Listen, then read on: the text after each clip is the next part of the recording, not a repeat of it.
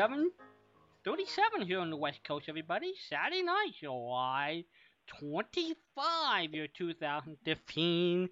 And Merry Christmas, Patricia. How are you? Merry Christmas, Walden. If people are still talking with us after hearing Christmas music forever, but we really do have a special Christmas for everybody tonight we have a guest tonight, and we've been telling you that Major Bill Grein is going to be joining us. Major Grein is claiming that he's retired and he's going to do it again, and I don't believe him, but he'll tell us about it when we get to the end. Um, Major Bill Grein is the Marine Toys for Tots Foundation person, and we're just so happy that you could spend time with us again, Bill. How are you? Hi, Patricia Walden. I'm fine, thank you very much. I'm starting to uh, feel a little pressure. You know, this is the 25th of July, only five months till Christmas, and for a lot of people, uh, that's not uh, that's a lot of time. But when you have to Christmas shop for seven million less fortunate children, uh, it's it's not a lot of time. So uh, uh, we're starting to uh, to feel uh, feel the closeness of the season, believe it or not.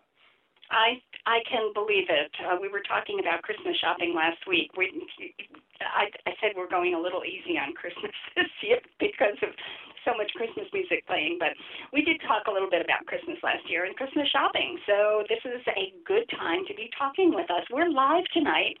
Major Grein. Can people call you Bill? It's okay if they call you Bill. Sure, I would prefer uh, that. Okay, great. Bill will be with us on, oh, for at least half an hour. We are live. You can call in with questions. It is July 25th, 2015. So when this replays during the week, you'll know you can't call in live then. 714 545 2071. Bill, instead of asking you specific questions about Toys for Tots and its evolution, if you were introducing yourself to someone, how would you describe Toys for Tots to them? Well, it's a uh, a 68 year charity run by the Marine Corps Reserve, uh, and it was designed back in 1947, the first year, to fulfill the Christmas dreams of less fortunate children. And unlike many missions uh, of the Marine Corps uh, that have changed over the last 68 years. Uh, the mission of Toys for Tots uh, has not changed. Uh, we continue uh, with the uh, objective of fulfilling fulfilling the Christmas dreams of less fortunate children uh, in our country, and helping moms and dads be the heroes, be Santa Claus to um, to their children. So we think that Marines have been and are heroes enough uh, but uh, moms and dads might need a little help if they're down on their luck, and uh, that's what we want to do. We want to help them help uh, their children. And you do an extraordinary job. One of the things I like to do, Bill, is reassure people that when they contribute or they find a toy that they can drop off at a center that's collecting toys for tots, that the kids are actually going to be helped by this that it's you know something somebody's not just picking up because we've had such a spate of charities this year that are so-called charities that are now having people spend some time in jail. I want you to tell people how how effective and how close you are to the margin of how, the percent of the donations that go to the kids. Sure. Well, every toy uh, that is donated to us uh, that is new uh, and uh, safe, uh, complete. You know, we we used to take used toys. we no longer do. We think that there's a, a, safety and health consideration involved, and what we call the second-class syndrome, where a child, a less fortunate child, might think he or she is only good enough to receive a cast off toy some from some other child and and that's not so so we we uh, only take uh, new toys and uh, we find homes for them all in 760 uh, communities across the country, uh, and we also raise dollars, and dollars help us buy the toys we need. Uh, in other words, in some communities, we might have a lot of little boy toys and not enough little girl toys, or we might, uh, and this is the case every year, uh, we get a lot of toys for uh, younger children, you know, maybe nine, ten, and younger, uh, but we never get enough for the preteen and early teen kids. And so when someone will uh, donate, uh, make a cash contribution, uh, that enables us to uh, buy the toys we need uh, in, uh, in the communities, uh, and that's important. It's also important to know that if you make a local donation, uh, your dollars help a local child.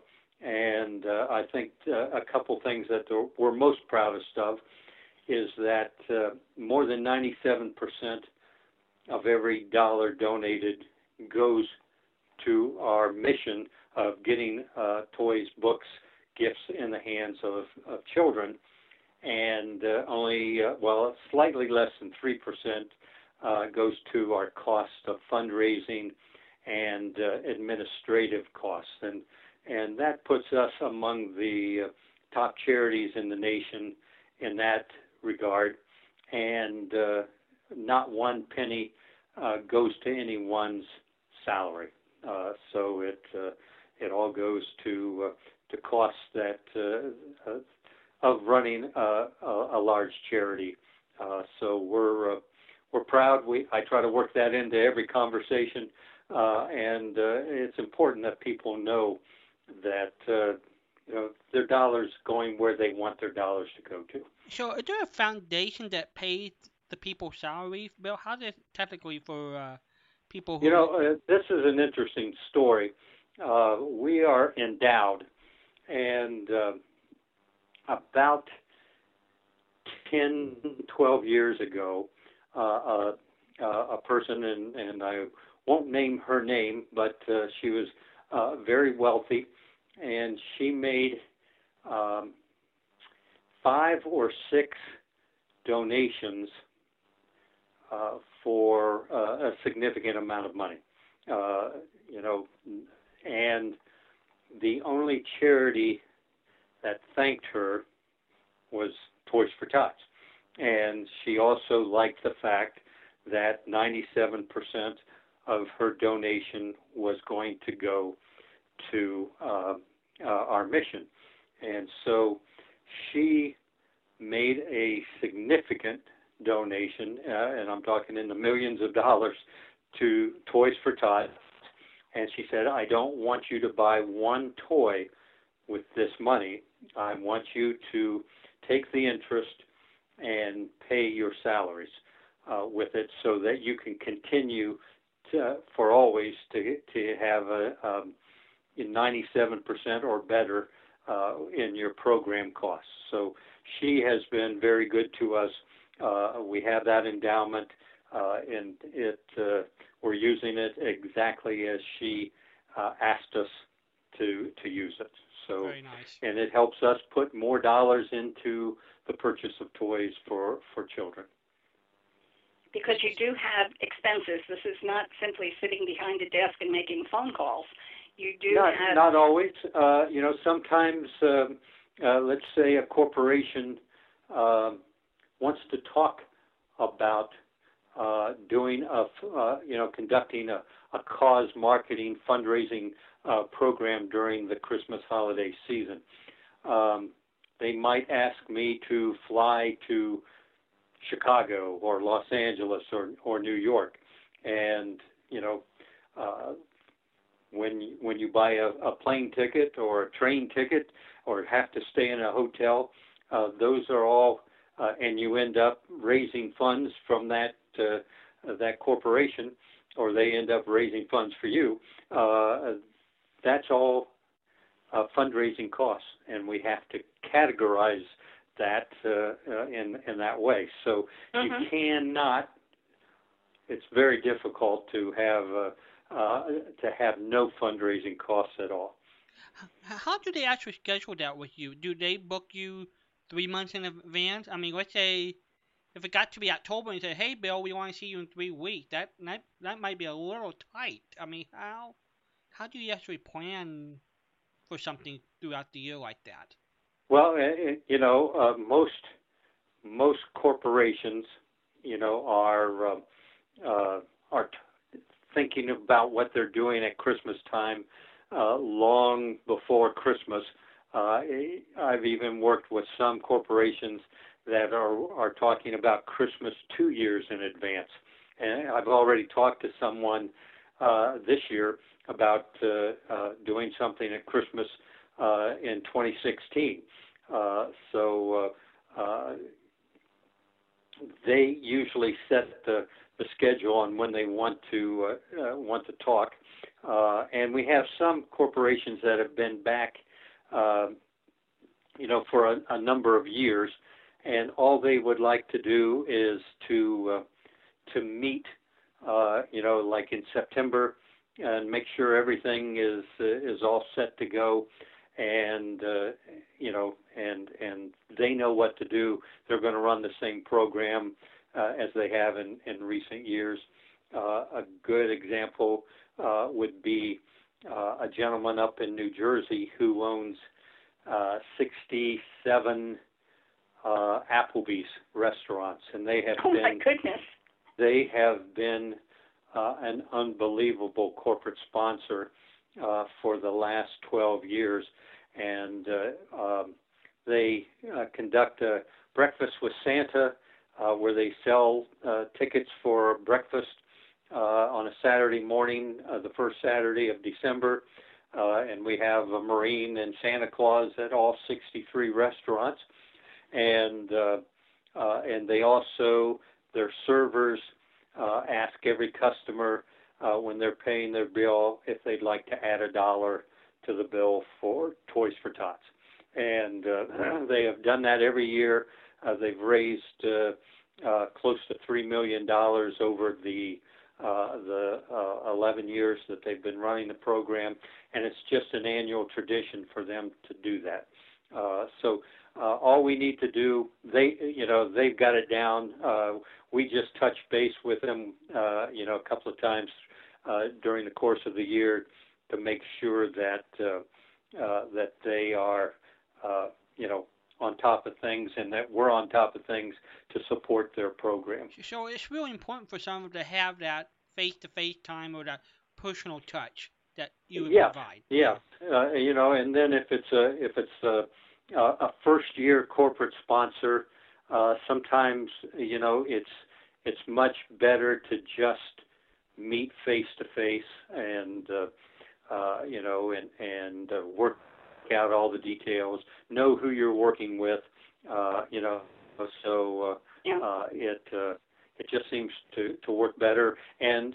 and, You know, and a lot of times the corporation will call me and ask if I can come up and see their operation and and uh, and whatnot, and and it's important for them to have confidence in me and uh, and and uh, the Toys for Tots Foundation, so that they uh, know exactly uh, who they're, they're working with. So you remember the first one you visited 25 years ago? oh, gee. I can't even remember what I did 25 minutes ago. So uh, uh, let's That's see. how come we were uh, hanging on your bathroom. Uh, how come we were hanging on your bathroom mirror, huh? That's right. Uh, uh, That was you his know, uh, reminder note was on on the bathroom mirror that he was I going to I talk about. always have have reminders of uh, of significant uh, uh, things I need to do. Uh, I put a little sticky note on my uh, uh, my bathroom mirror, so uh, I see it. Uh, the last thing uh, I I see before I go to bed, and the first thing I see in the morning, so that uh, it's on my mind. So. Uh, Well, I'm very happy that we are on your mind tonight. We're talking with the person who claims to be retired United States Marine Corps Major Bill Grein, the um, head of the Foundation for Toys for Tots, and we- we're just so happy that you are with us. You can call. We're live on Friday night or Saturday night. Walden, you got me all confused. I know. Um, the phone, Saturday night the phone and we are at five four five two zero seven one. Phone been ringing, but I've been talking to people off air. But yes, you want to talk to Bill, just let me know. 714 545 2071. And you know great. what, Walden? I just remembered the answer. Uh, the answer to Hey, your question. I'm glad. the the I think the first corporate sponsor that I remember working with uh, was Wheel of Fortune Oh, wow. and the the TV show, the game show. Yeah. Uh, My and gosh. um, and and we're going back in the 80s now, uh, around 1988, 89, I think. Uh, but don't hold me to that. I was still in uniform then, uh, running the program uh, as a Marine major, and uh, uh, Pat Sajak and Vanna White and uh, and the whole crew uh, had a uh, a couple of guesses, puzzles to guess, and uh, if you called in uh, all the money that uh, people paid uh, to call in on a one eight hundred number or one eight eight number or something um, went to Toys for Tots, was donated by the phone company, and uh, Pepsi, uh, uh, PepsiCo, and Pizza Hut, I think, uh, uh, were involved, and it ended up raising a significant amount of money, and uh, it was, uh, I think, the first uh, first dollars that uh, actually got uh, got to the foundation, uh, and uh, and that's uh, that was my my first uh, uh, remembrance, and That even uh, and they made a, a large contribution. They raised over a million dollars, and uh, uh, we were involved with uh, former President Ronald Reagan was involved in making the check presentation. Uh, Pat Sajak, uh, Merv Griffin, uh, all out uh, in Los Angeles making getting involved in in Toys for Tots back then. So it was. It was a, a really exciting thing for for a small town guy to be in that company. That is really great. Uh, it's it's a great story. My gosh, what an intricate setup they had there to make everything Oh, work. yeah. Somebody was coordinating. Uh-huh, it wasn't me. I can tell you that. Bill, how many children did Toys for Tots help last? When I say help, you brought Christmas to how many kids? We uh, last year was just slightly over 6.8 million. Uh, we have been in or around 7 million children, uh, sometimes a little over, sometimes a little under, uh, for about the last uh, 12 years. And uh, uh, when I first started back in the mid 80s uh, with the program, again in uniform, uh, we were we were raising uh, enough toys to help children somewhere between three and four million a year, and so we've uh, pretty much doubled what we were doing, uh, you know, 30 years ago. So, uh, you know, I feel I feel good uh, that uh, you know we've been able to. Uh, uh, reach more children uh, and never enough toys. Uh, you know, there's 14 to 16 million children living uh, at or below the poverty level in this nation, and uh, we're reaching close to half of them. And uh, so we think that's uh, uh, that's great, but uh, we'll keep doing it until until we reach them all. Amazing.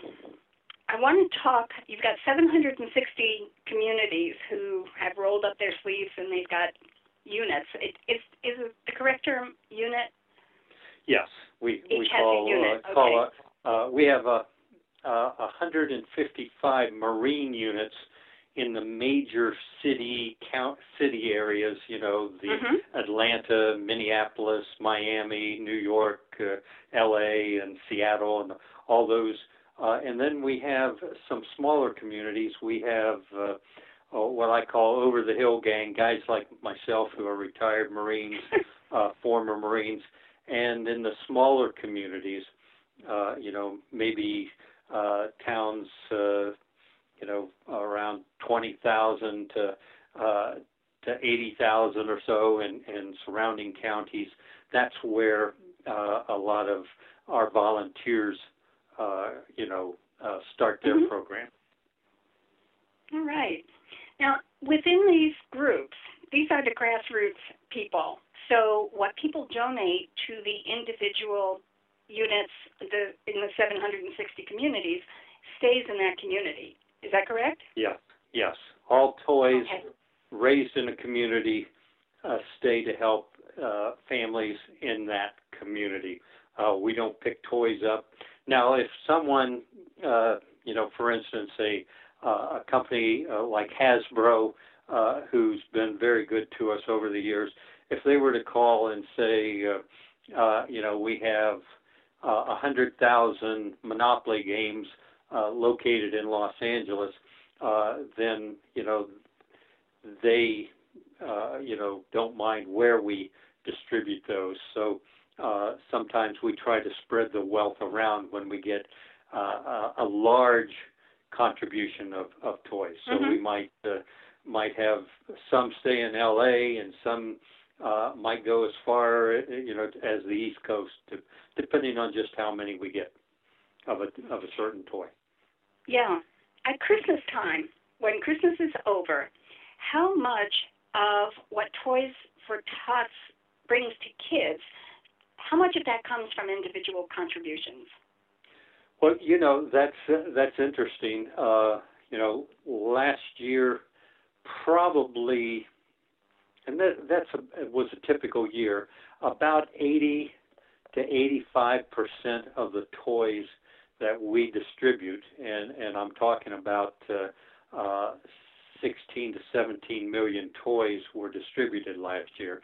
Uh, so, uh, you know, 12 to 13 million of those were locally donated toys, and the rest, the last uh, uh, 15% or, or so, uh, were uh, uh, toys that uh, we were able to raise at the foundation from uh, nice uh, corporations, you know, like I mentioned, Hasbro, Hess Toys, uh, uh, you know, and and uh, books uh, as well, which make great great gifts. Uh, so all those things, know, certainly add up. I love it. When this this is really a remarkable number. You really do need people in communities to roll up their sleeves and pitch in here. That's where your major source of kid stuff comes from. That's where uh, the major uh, number of our our toys uh, come from, and uh, you know we also ask folks uh, to help us. Uh, you know if they own a business, uh, especially a business with a lot of walk-in traffic, uh, that uh, is something that uh, we really uh, could use them to be a, a toy drop-off location. Uh, Mhm. you know, uh, and uh, um, if the other uh, other things they can do to help if, if possibly they uh, they buy some airtime on a radio station uh, you know they could uh, donate some of it to Toys for Tots to get the word out to uh, uh, you know to the community where they can get toys and where they can drop toys off uh, Yeah.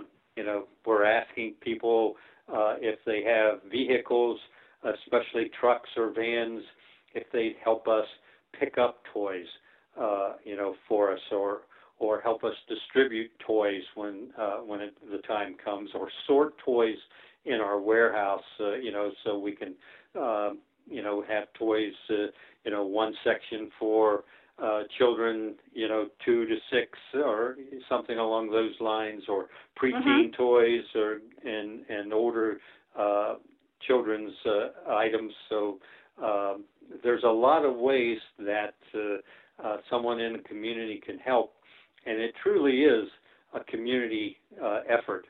Uh, so we're uh, always pleased uh, that we get a lot of folks helping. And, a good example, and maybe our biggest program, is Atlanta, and we have every year between 1,000 and 2,000 volunteers who, um, you know, people who might only come in once uh, during the month of December, and, and some come in every night to uh, sort toys or go uh, get in a truck and go to 500 to 600 uh, pickup points. Uh, you know, uh, there's just a lot of work, and uh, and it's usually in a you know kind of a small period of time. Uh, while we advertise that it starts uh, early in the fourth quarter, uh, people aren't ready to donate, uh, and we understand that uh, uh, for for the most part until about Thanksgiving time, and uh, so we have four to five weeks uh, in which to pick up and distribute uh, uh, millions and millions of toys to uh, to millions of children. So uh, we how need does somebody get to be a volunteer? Say again.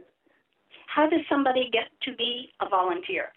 Okay, they can go uh, on our website and uh, uh, and look up the the state and the and the county uh, in which they live, uh, and uh, they usually will find a phone number uh, and or a uh, an email address uh, to uh, to send a uh, and request to be a volunteer.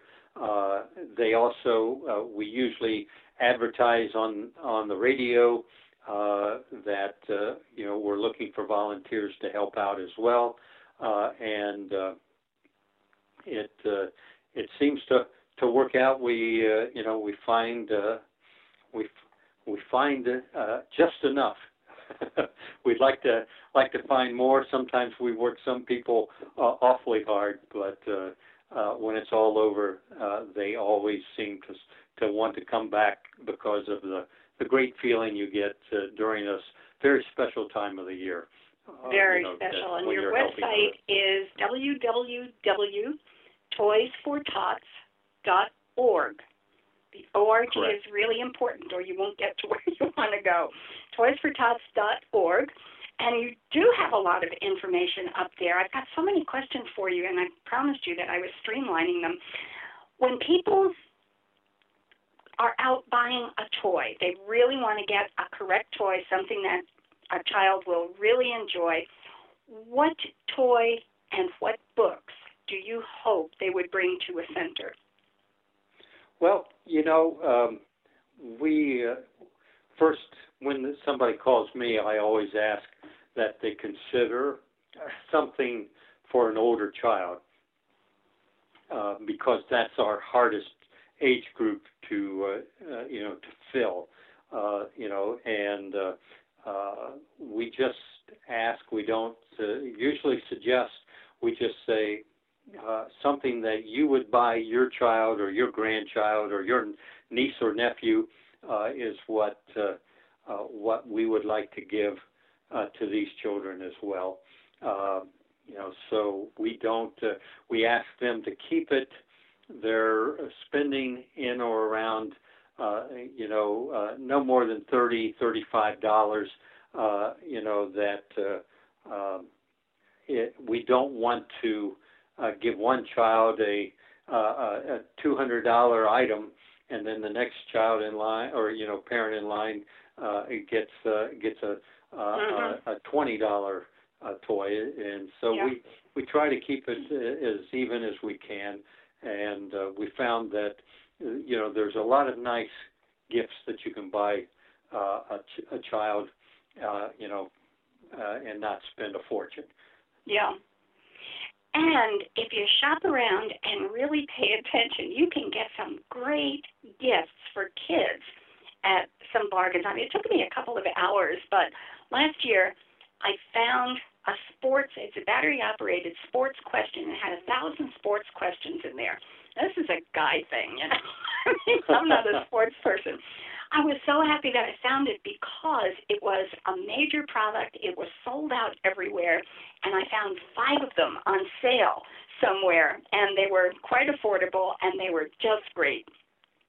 So you know, you got to spend a little bit of time, but they're out there, and um, gee, I felt really good. You know that not only did I get a bargain, but I got something that for eight right through adult. You know, to find something that covered the entire spectrum, so that you could pick and choose where where the the item went. So you know, sure. if they're out there, you can do it. Yeah, yeah. We uh, many mothers, uh, especially, will sometimes uh, uh, take their children uh, Christmas shopping and uh, ask them to buy something, uh, pick something out they would like to get for Christmas, uh, and then they buy it and make sure that uh, uh, they, they donate that to Toys for Tots. Kind of, they use it as an, a good opportunity for a child to learn, uh, you know, how good it feels to give, uh, especially during uh, that time of the year. Uh, and uh, so it's uh, you know, we're being used as a as a as a, a lesson giver uh, as well, and uh, you know, so the mothers feel good, the children feel good, and many uh, grandparents, uh, people who you know have raised their children and and maybe even their grandchildren uh, to a certain degree, and and uh, now have a little bit of discretionary uh, money to spend, and they want kids to have the kind of Christmas that they remember having when they were a child. And Yeah. uh, and so uh, we uh, we're very fortunate to have a, a lot of folks in that category as well that support us every year. I love it. Bill, I'm I'm coming down to my last question here. Cross my little heart. And I, I think I'm almost even in the time frame here that we promised you. When people are sitting down, at, they're looking to choose a charity that they would like to contribute to this particular, let's say in 2015. What are the two things they should know about Toys for Tots that might help them know the correct stuff about Toys for Tots and perhaps make a choice that you're it for them this year? Well, you know, we we know there are a lot of great charities out there. A lot of a lot of people that work very hard and do very good things. And uh, you know, we we don't want you not to support them. Uh, you know, I have some charities that uh, uh, my daughter had breast cancer a few years ago, so we, uh, uh, you know, we certainly support uh, uh, support them. But uh, uh, what we want people to know is that one, um, ten dollars, fifteen dollars, twenty dollars will help us fulfill the Christmas dreams of one child. And uh, you know, we get a lot of good deals uh, with uh, when you buy millions of toys. So uh, so they can they can solve a problem uh, with not a lot of money.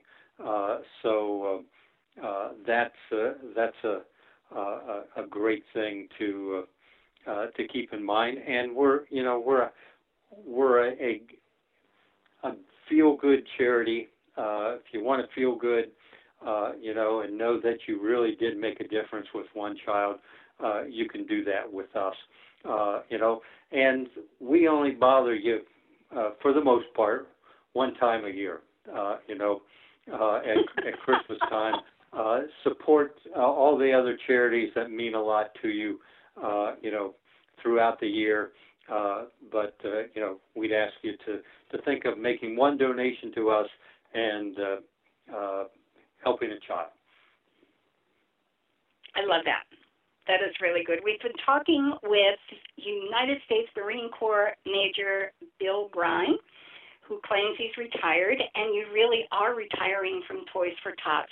This is my last question. You're going to be with us again at Christmas time? You said you'd be able to do that around November? Yes. Uh, this Well, will be I my thought last this was our Christmas. last, last, last time.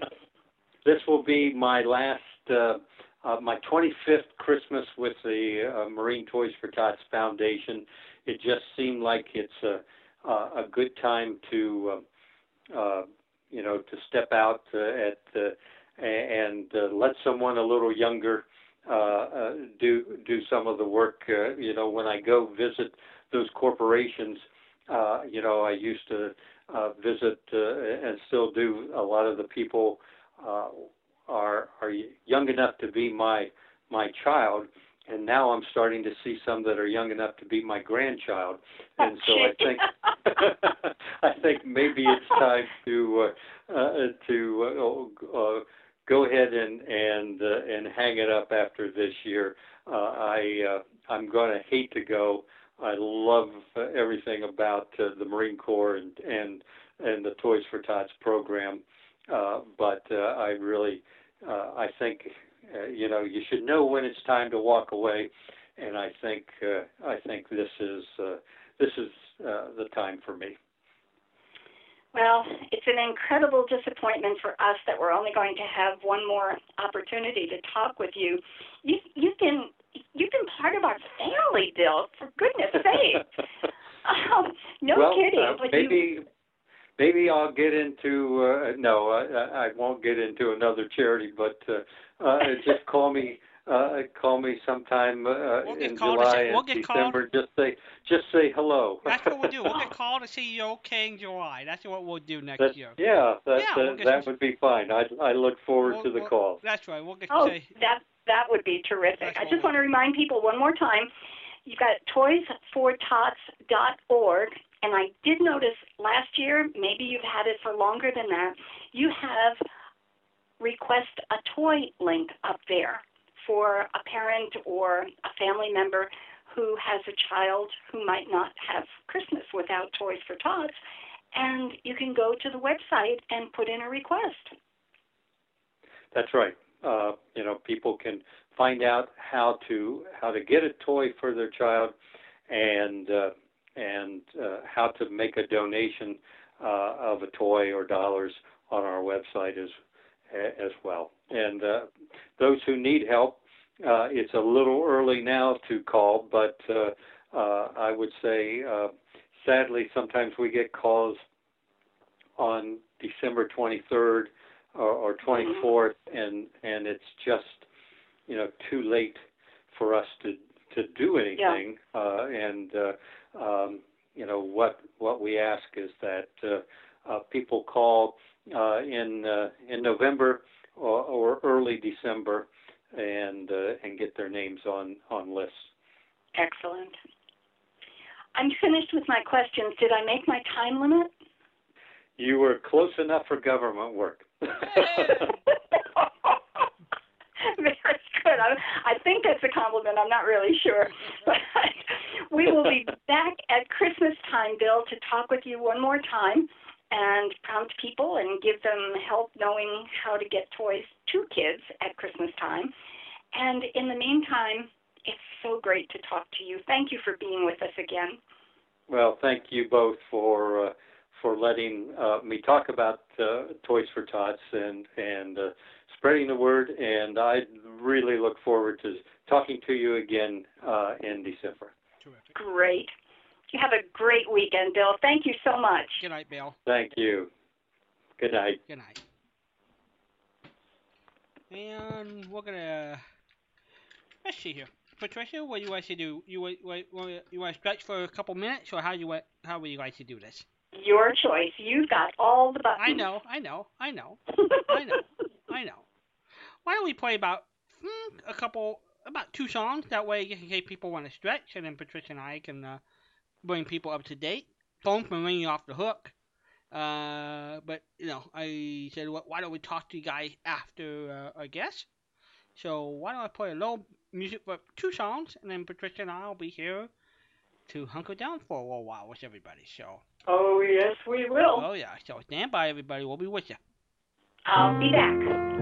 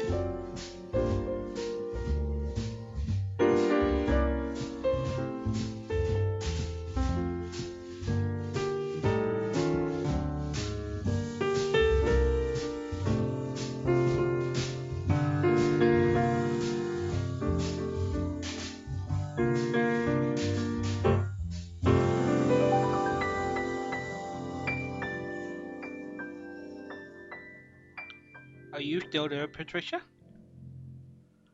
I bet she hung up. She probably forgot. Anyway, we'll say a prayer first, and then I'll go get Patricia. Dear Lord, thank you for the opportunity of being here. Bless Toys for Tots. Bless the uh, wonderful work that association does. Look after the little boys and girls at this time and throughout the year, Lord. We ask this in Jesus Christ's name. Amen. Well, we'll go get Patricia. Here we go.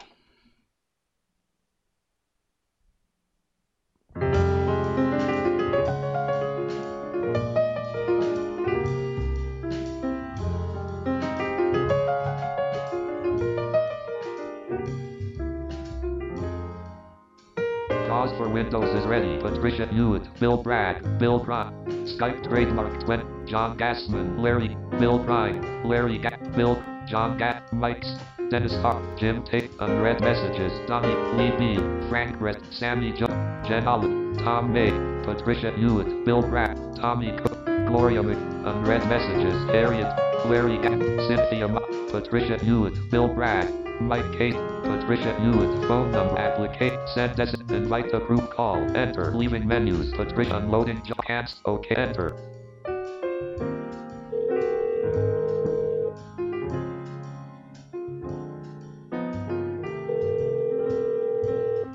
Yes. And we're back. Hello there. Hello. Hello.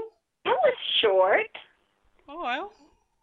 I can but call um, again. you did what you promised. A couple of songs, and we're back. Well, I was mailed a second Sometimes song. you sneak off and have peanut butter and jelly. I, I know. But, but, but, but, but, but, but, but, I Yeah, thought but- the first song went long, and you weren't there, and you said you hung up, and I said, well, I better call you during the second oh, song. oh, I, I didn't know I wasn't supposed to. No, no, no, no. This is good because this gets us through the rest of the night. Sort of. Sort of.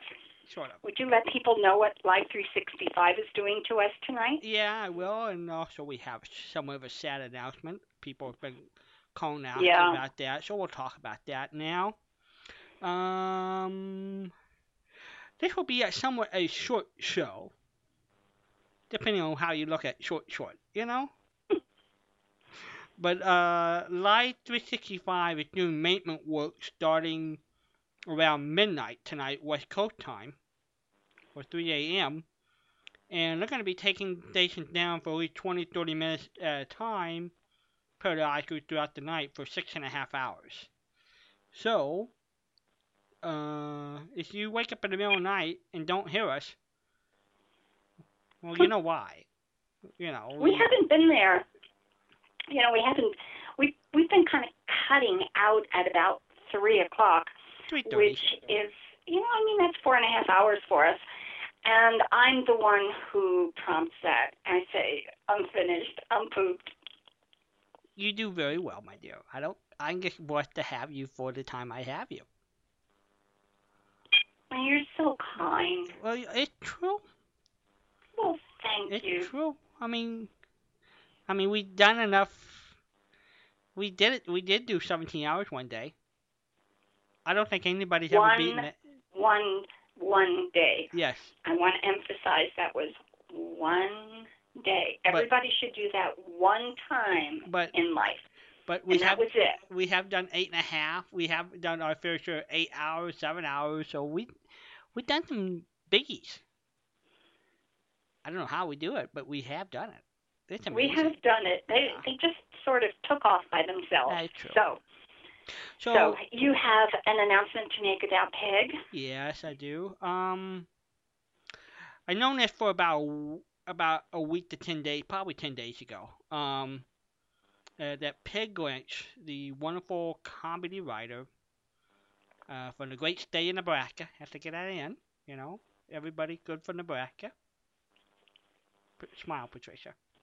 I'm smiling. You can't hear it. Okay. You can't hear a smile. I know, I know. Um, passed away last night. Um, at age 98. Well, I was hoping she was going to make it to 100, but um, she had hip surgery in May, and the last week or so uh, went in serious decline. Uh, we knew about it. A few of us knew about it that she was put in hospice at home over a week ago. So we've been somewhat on the quiet visual. Yeah, but her, her daughter, who lives in England most of the time, uh, uh, of course, she was here with her mom, put a wonderful, interesting uh, Facebook notice. And if you go to peglynch.com, you can click on, look at her Facebook, uh, mention. But uh, anyway, we lost Peg last night. And uh, what a interesting talent. She writ- wrote over 10,000 of those scripts. That's a few, isn't it, Patricia? 10,000 scripts. Uh huh. It's an intimidating number of scripts. 10,000. And she, uh, she did the series locally in the 30s. It went national on the ABC Radio Network in 1944. Uh, Richard Widmark was her co-star. He just couldn't wait to get out of town because he wanted to move to Hollywood. So, uh, you know, she was um, she wasn't heartbroken. Let's put it that way. When he decided to go to Hollywood, and but they uh, they found Alan Bunce, and Alan did it until he passed away in '65. And through different revivals, you heard different years. In the 50s, she was on the Kate Smith TV show for five years. She did it in the 60s with Monitor. She did it on different series in the 70s. And she was very active doing it through the conventions. And uh, especially she and Polly Bear connected so well. They would they would do it so well together. And so next Friday, um, we probably did the last interview with her. We did it on Skype, uh, John, Larry, and I. And we'll feature one of the interviews we did with her. We'll probably feature the uh, the series that the BBC did on her. Uh, her mom helped produce, her daughter helped produce that. It's an interesting uh, piece of documentary. She talked about the time. And I think, Patricia, you might remember me telling you this story. There was some senator from Massachusetts that wanted to take her out. and she was just too busy. She said he was just an avid fan of the show. And she turned him down. And that was John Fitzgerald Kennedy. So, you know, what can I say? Anyway. You just never know what you're saying no to. You don't. I mean, if you say no, you never have an opportunity to find out what it would have been. That's right. So, so uh, anyway, so that's we just wanted, wanted to mention that, and um, tomorrow John will in, in rehearsal, so it will be Martin Grams monthly spot at the top of the show, and we'll see what else we get through after that. But our Peggy Link celebration will be next Friday. So there. Merry Christmas, Good Patricia. How are you? Be. Are you I be good? am fine, thank you. Good. Are you okay? I feel like little honey on Comic Man Weekly. I'm just in love with that little child. I Ah. still have not looked up in John Dunning who played little honey in Comic Weekly Man. So, Comic uh, Weekly Man had a little sidekick who was a little girl named Honey, and he would read the comic strips and she would help him and ask questions. The most adorable character. I mean, really lovable. You just want to put your arms around this little character and give her a hug and a kiss. And it's probably a 98 year old woman who's playing the role, Well, but it sounds just like a. Who, do you know who played the well, that's why. honey? that's why I suggest why don't you get get the book out now and can we look it up now? Well, we can look it up now, but I have to put the phone down in That's order okay. to Do do that. it Do that. I'm on a handheld right. phone Go ahead that that. will walk with me. But I, well, maybe. Okay, Let put me the phone down. ambidextrous I am. You, you, you can do that while people are calling in at 714 545 2071. That's 714 545 2071.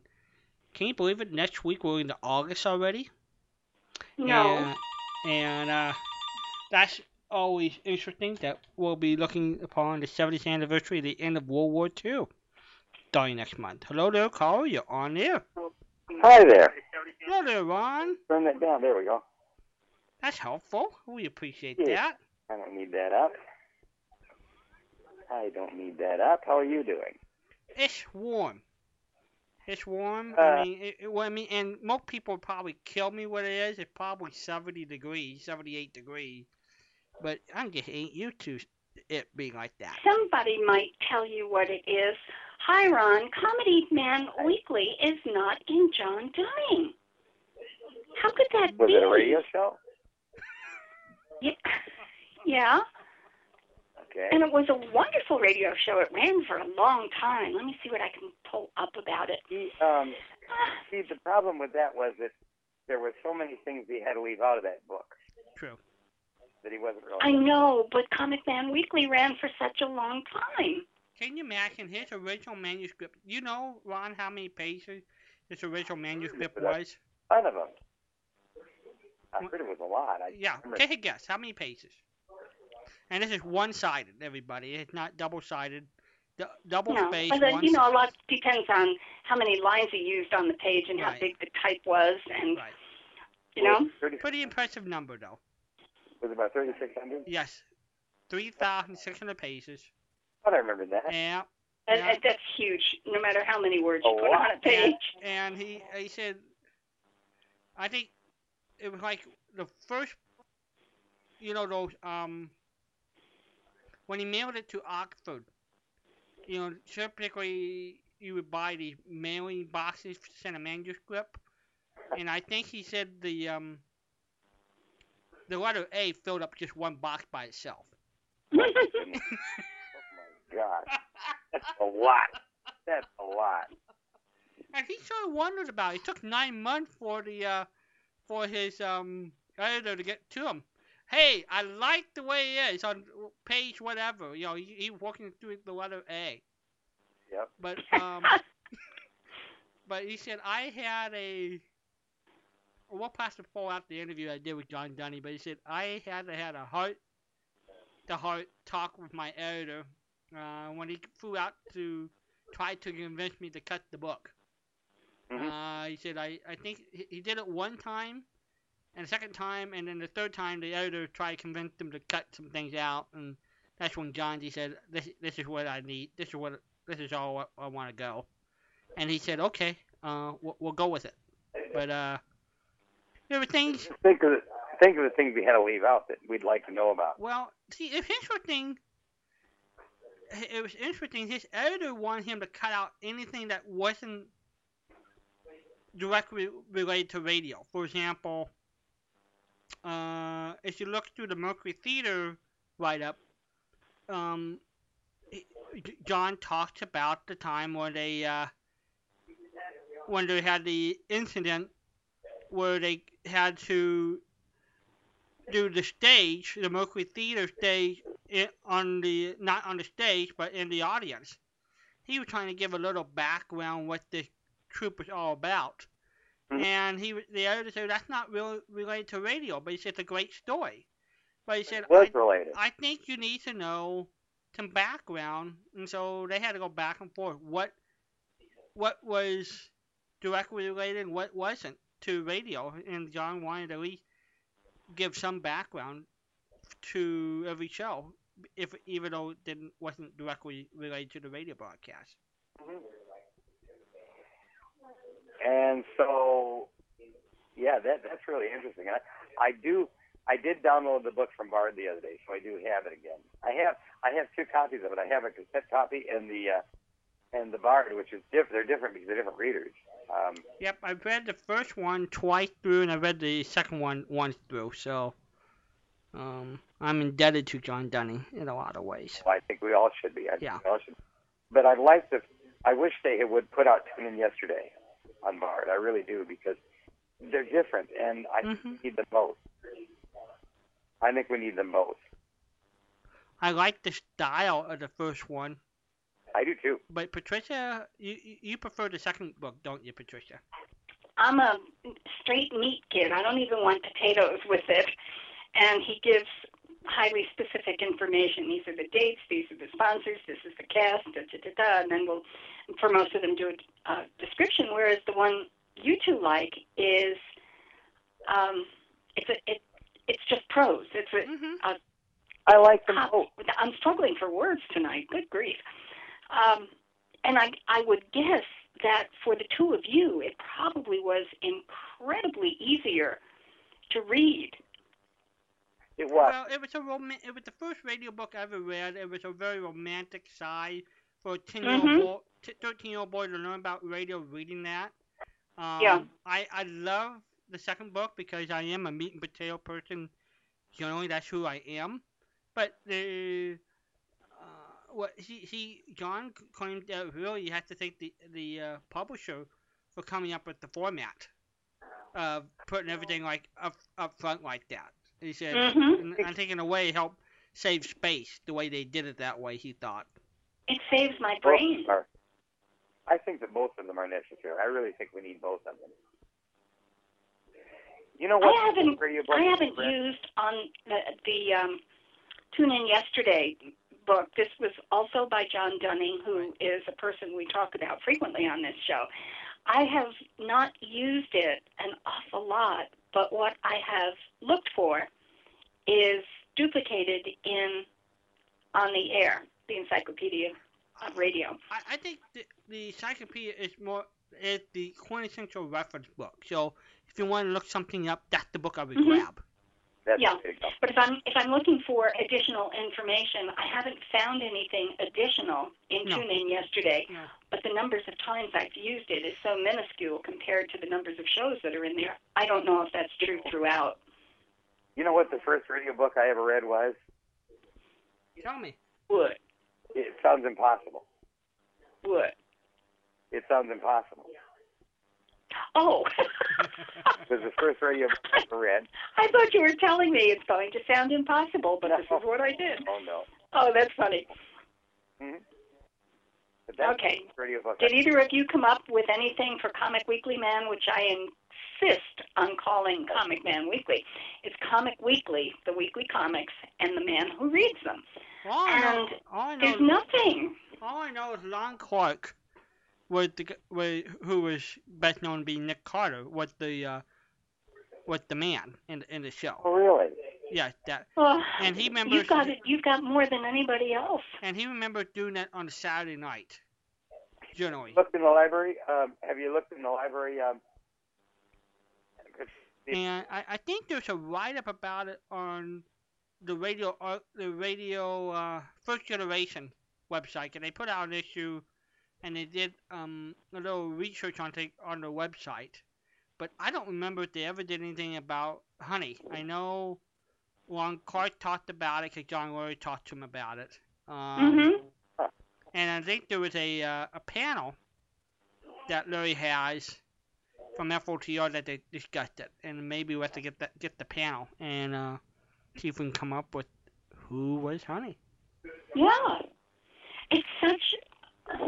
It's such a disappointment that people like us can't give an actress credit for doing such a wonderful job with a character. We don't even know who she was. Well, are we so there are a lot of programs that that sh- should we Google? Can we Google? I'm Googling. Google. I've got the same little piece of information that's copied all over the place. Yeah. Comic Weekly Man ran from 1947 to whatever the date, Right. and he read comics, and that's the end. you know, we could figure that out all by ourselves. But Honey is such is such a sweet little girl. The you think you recognize? Comic- her- you think you recognize Hmm? that voice in other shows? no, Okay. no, and you're so much more sensitive to voices than I, but it's so distinctive that oh, Long of Sir and Honey. Let's see. Ooh, ooh. um, I've never heard one. Where can I find it? Oh, you're talking to her. And I can even Dropbox to you now. Patricia got Dropbox. And- Oh, I don't have a Dropbox. I can do that. I don't have a Dropbox for you. I know. Well, she can work with you on that.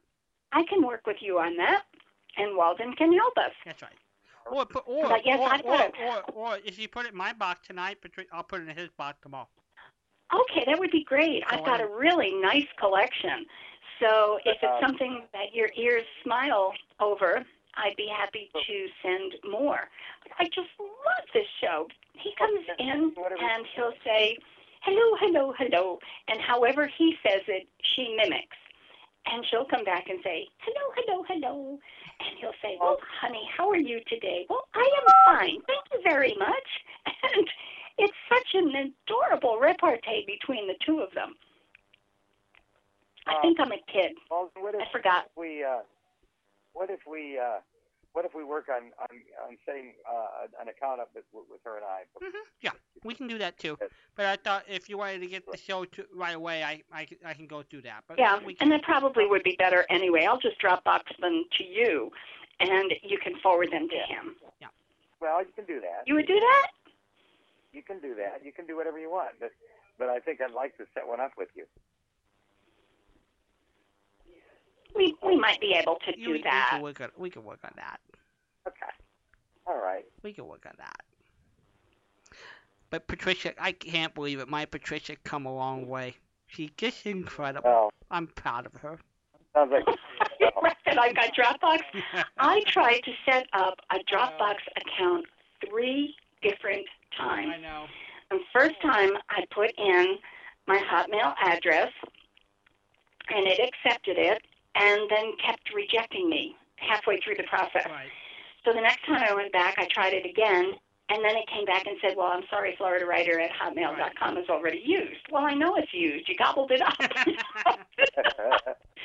so, so I tried another email, and I'm finally connected with it. And it's not for lack of wanting. I was thwarted You know, in I, my I, attempt. I in about five years, I know we're gonna have Patricia up on Skype. I just know this. I think we're, she's gonna do it. in the next five years. Yeah, in the next five years. I, I'm a patient Okay. person. the question I have for you, uh, uh, Walden, is uh, Patricia. Well, actually for you, Patricia. Do you have my email address? Your email address? Yes, I don't think you do. Is that no? Walden can can forward that to me. Okay, he can forward it to you, and then then you. If I remember it, I don't remember it. What was it? I've got a new one. Oh, okay. Well, you you need to have my people talk to your people because I think I don't have your new one. Oh, you might. It's, it's an Outlook address, is it? You have the Outlook one? I think No, you do. I do not. I all I have the Gmail. You don't. You just have the Gmail. Yeah. Okay. So I need to. Your people, and my people need to talk. Okay, we need to work on that. Yeah. We'll, we'll, we'll, we'll we can we'll negotiate. We can do that. Then we. Yeah, because then we can uh, we can send you that. Yeah. It's, it's easy to accept an invitation to uh, to Dropbox. That's true. You do. I've done it. Um, so we could do that. Okay. Good. Good. Now, let's get to let's get to the cut to the chase here. Um, last night we got the hear Archie Andrews. Thank you very much. Ah, It's a great show. for what? It's starting two. it started two my best friends of old time radio, Bob and Hal. Well, I realize that. I realize that. You're gonna you're gonna So- trounce on their memory just because you don't like the show. Well, I don't like the show. Well, I think I think you're you're taking this for a walk on a leash, Walden. Well, don't you know I'm You, trying to pull? you know, Don't don't you- you know? Don't you know I'm trying to pull his chain, Patricia? You know that. I I believe I chose the hammock. Is that the the show that I chose for Archie? Correct. Awful. Correct. That was a quintessential terrible show. Even if it were for kids, it's insulting to. It was a terrible thing to give to kids. What kind of entertainment was that? It lasted for ten years. It doesn't matter. It was terrible for 10 years. It was. It- It really was awful. Archie Andrews was a radio program that came up after, and, and it was shaped after with the same characters as the Archie comics. And the writing was a younger child's version, or attempted to be a younger, younger child's version of the Aldrich family, which was a really quality show. It was. And this, this, the Aldrich family, yes. And I'm not really. Yeah. You know, I'm not. You, you- okay, I, I thought I thought you were going to say, "Oh no, no, that one's terrible too." Uh, the Aldrich Family. It's really one of my favorite shows. I just love the characters in that. Archie was a bomb from the get-go. May I ask a Like- question? Yeah. It, it was so bad that they had to had to prompt the kids to laugh and cheer in the audience. May I Now it's pretty bad when you get a, a live audience and the kids don't don't want to do this on their own. They have to be prompted to laugh. May I ask a question? What? the show was on for 10 years, Yeah, done in 1943. yeah. it was on for ten years. In the summer of 19 That's what I said. in, Right? in the summer of 1948, hmm Kraft Food picked it up and was the summer replacement for the Great Gildersleeve. Did it sound as bad as the original? We have some of those shows, yes, It does sound as bad. yes. So my question is, why would Kraft do that? I do not know. They were advertising macaroni and cheese. Yes. yeah, probably, yes. yeah, I mean that's a kid food. And wait a like it wait a too, minute, wait a minute. I like macaroni Food. and cheese. Yeah, that's what I said. It's a good grown-ups like it too, but it's a kid food. Kids love macaroni and cheese. Yeah. So, but why they would choose that particular show? There had to be other kid shows. Well, I think you I mean, why would certainly there was at least one other kid show who would have appreciated Kraft as a sponsor. Yeah, but why did would they choose that to replace the Great Yeah, but- Gildersleeve? Again, please. They did that one to replace a night. They put nighttime to give the Great Gildersleeve the the summer off. I think they did it to make everybody grateful that Gildersleeve was coming back. Ah, they must have. There sometimes is great method in madness. either that, either that, or they were desperate. so you think, or or or Hal Peary chose it for job security. He wanted to make sure he wasn't going to be bumped off. In this, in this Exactly. Okay. Yeah, that sounds good. That sounds good. yeah. Yeah. Awful stuff. Well, thank you, Ron. Um, we're we're on the same page this week. I take Yes, it. we are. Yes, we are. Now, I found a very interesting program today. That Yes. uh, thought that was very interesting. I'm trying to think of the name of it right now. I forgot. Um, oh, Right. oh, I know what it Yeah, good old what's his name? I'll never forget him. Wayside Wayside Theater. Oh yeah. That's a new one for me. Really? hmm We have. There are um, millions out there, millions, or or as Millions, Carl, will- Carl Sagan would say, billions and billions. This was pretty good. And what was it? Wayside Theater is the name of the program. It's a light comedy thing, like uh, pretty much like uh, First Nighter. Uh huh. It was a Chicago series. It was uh, Chicago light, series. dra- some episodic dramas, um, some light comedy. Own, Mhm. So- Olin Soule was in it, and a lot of the shows we have. I thought I recognized that voice. a lot of the, the discs we have are from his disc that he gave us back. So How many, how many are there? I only found seven of them. that's about what there is. Come on. He didn't have when I went through boxing up. That's about what there was around. Oh my, only seven. Yeah. Oh. Well, everyone is potential to be a Patricia victim because Olin Soule did a, uh, an audition program. Yes. The word lucky is in the title. That's but I right. can't- Yes, it was one of the worst auditions of all times. Yes. Really? Uh, okay. yes, so that's going in the next batch. It, of because it awful started the guy who started the guy who played Captain Midnight, Bill Bouchey and Olin Soule. They did like three or four auditions of this series called Lucky something else, and it basically featured them as hobos. Oh. Yeah, he's a, uh, Olin Soule is a sophisticated gentleman who, for some reason, has wound up hoboing it. I think it was probably a life dream, and he hooks up with a hobo. Right. And the two of them just don't make it together. They they don't play off each other. I was listening to some of the Bickersons today with Frances Langford and Don Ameche. I mean, they were just magic. Whatever they said was a perfect play off the other one's lines. And Hmm. there's nothing of sync. There's no syncing in. It, it, it just oh, it's Well- bad. Well, Ron, you you'll can, love it. Now you can see why there was several attempts for that series, several auditions. 'cause I saw that.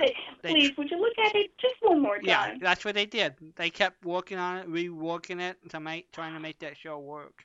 It was, you know, I, Yeah, I, this is, I how can't. many editions? I do you don't have? recall the dates on it. Do you? About 38 or so, 37. Yeah, it was. It was pretty early. And, uh, I believe three auditions they tried. Maybe you have? Wow. Yeah, You know, the sound quality is good. It's the show that stinks. right. Really? Oh my. Yeah, I mean, you're gonna love it, Ron. Now we're talking about the Friday night awful shows. Every Friday night, Patricia shows up with a show that never should have shown up, and we play a half an hour of really terrible radio. And then And so you- people like Ron call and say, mm, "I don't agree with you," or "Gee, that was really awful." And she usually And that- does pretty well.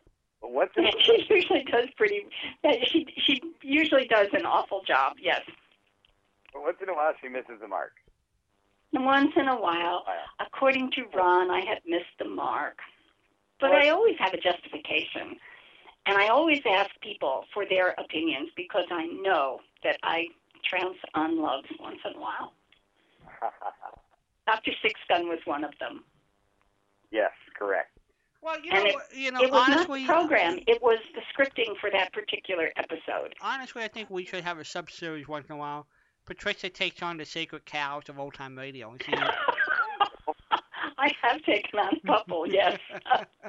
But everything that's really good and superb in old time radio had a bomb in there somewhere.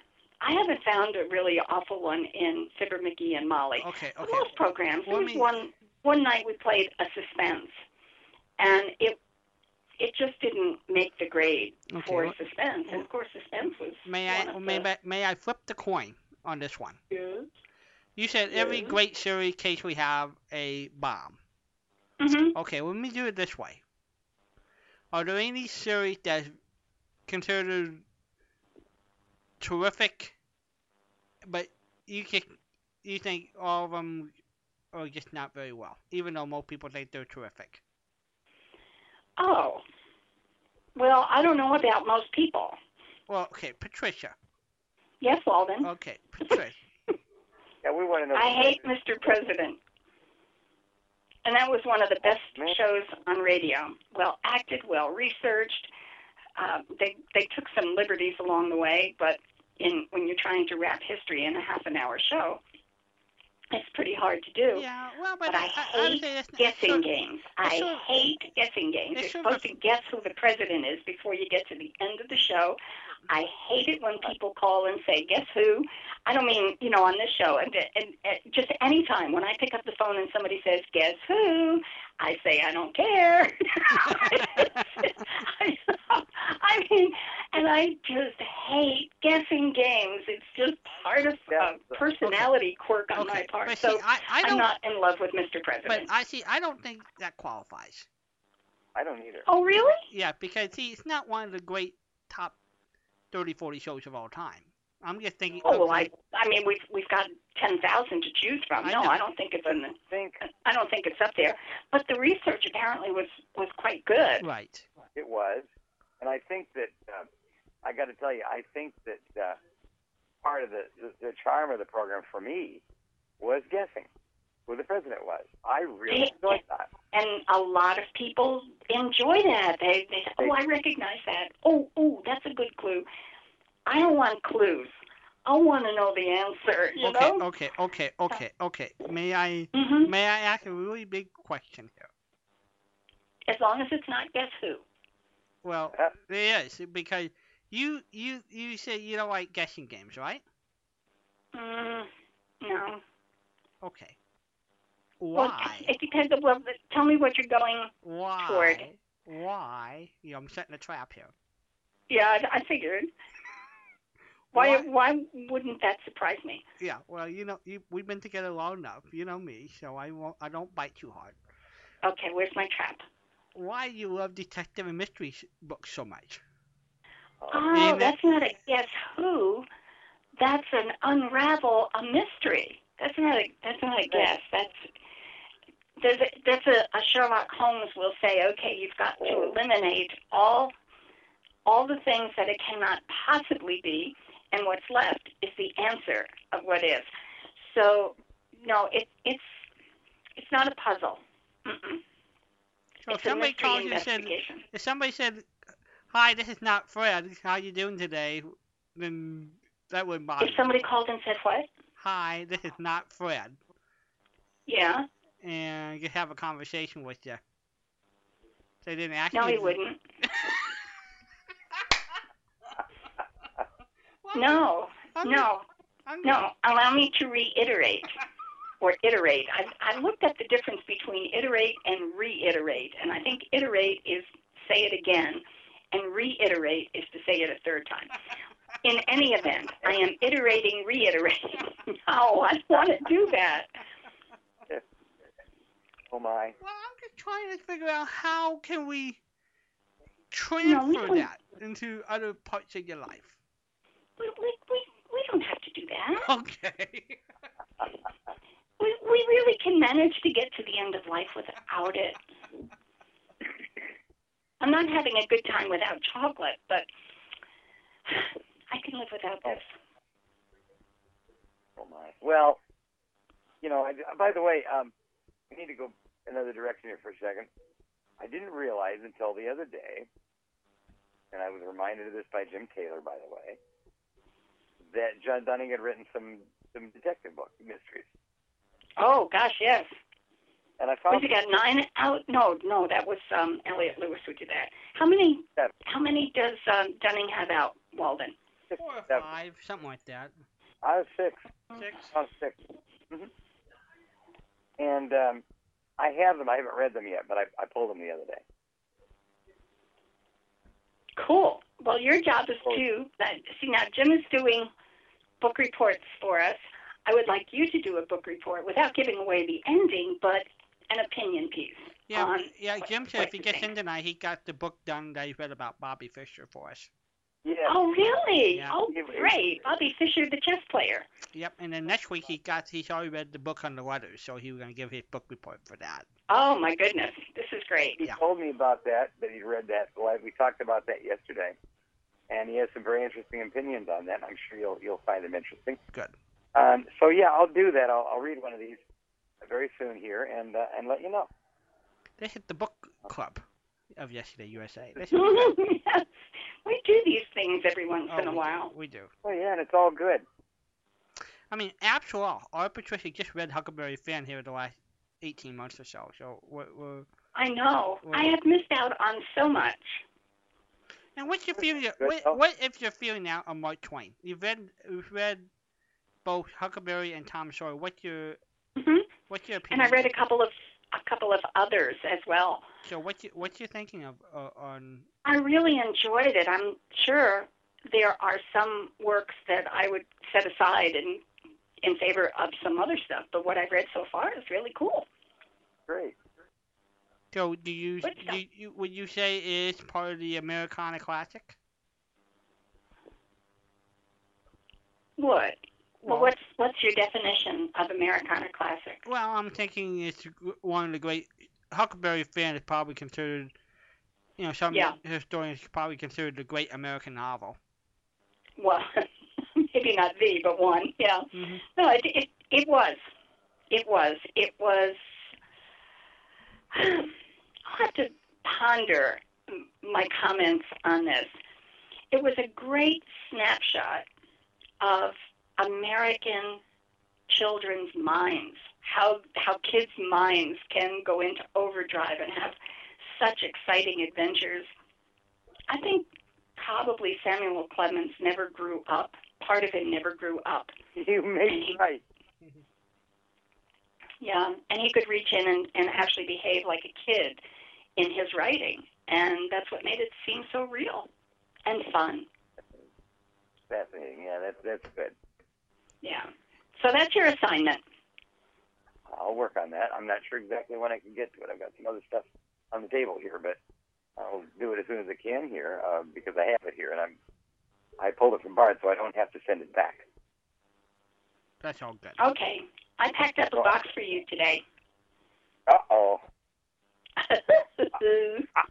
We just and we re- and we packed up a box for you here, and The other day. and uh, running up to Jerry's place here, and so stand by, Ron. The boxes will be one. falling from the sky. I got one the other day, by the way. Well, good. Good. Well, we, you're, you're going to get. I, I think the I think the count now is 32. Well, just brace yourself. Start clearing out some space for me. Oh brother. Uh oh. I'm going to help. uh-huh. Oh no. Oh, yeah. Oh, yes. Oh Oh, yeah. my. Oh, yes. Oh my. No, Well, no, that everybody's too. Taking revenge on me. Is that it? Hmm? Everybody's taking revenge on. Well, you, you, you- you're the one with the biggest house in the family, so we're just going to pack it, pack it with stuff. That's all. He's got the biggest house, so when we make our grand tour of the country, he's We- got room for us. Yeah, we, we can Well, go- not anymore. We filled it We up. filled it up. you don't have any room left. It's full of boxes. Yeah, maybe not. Okay, Wow. we'll let you know.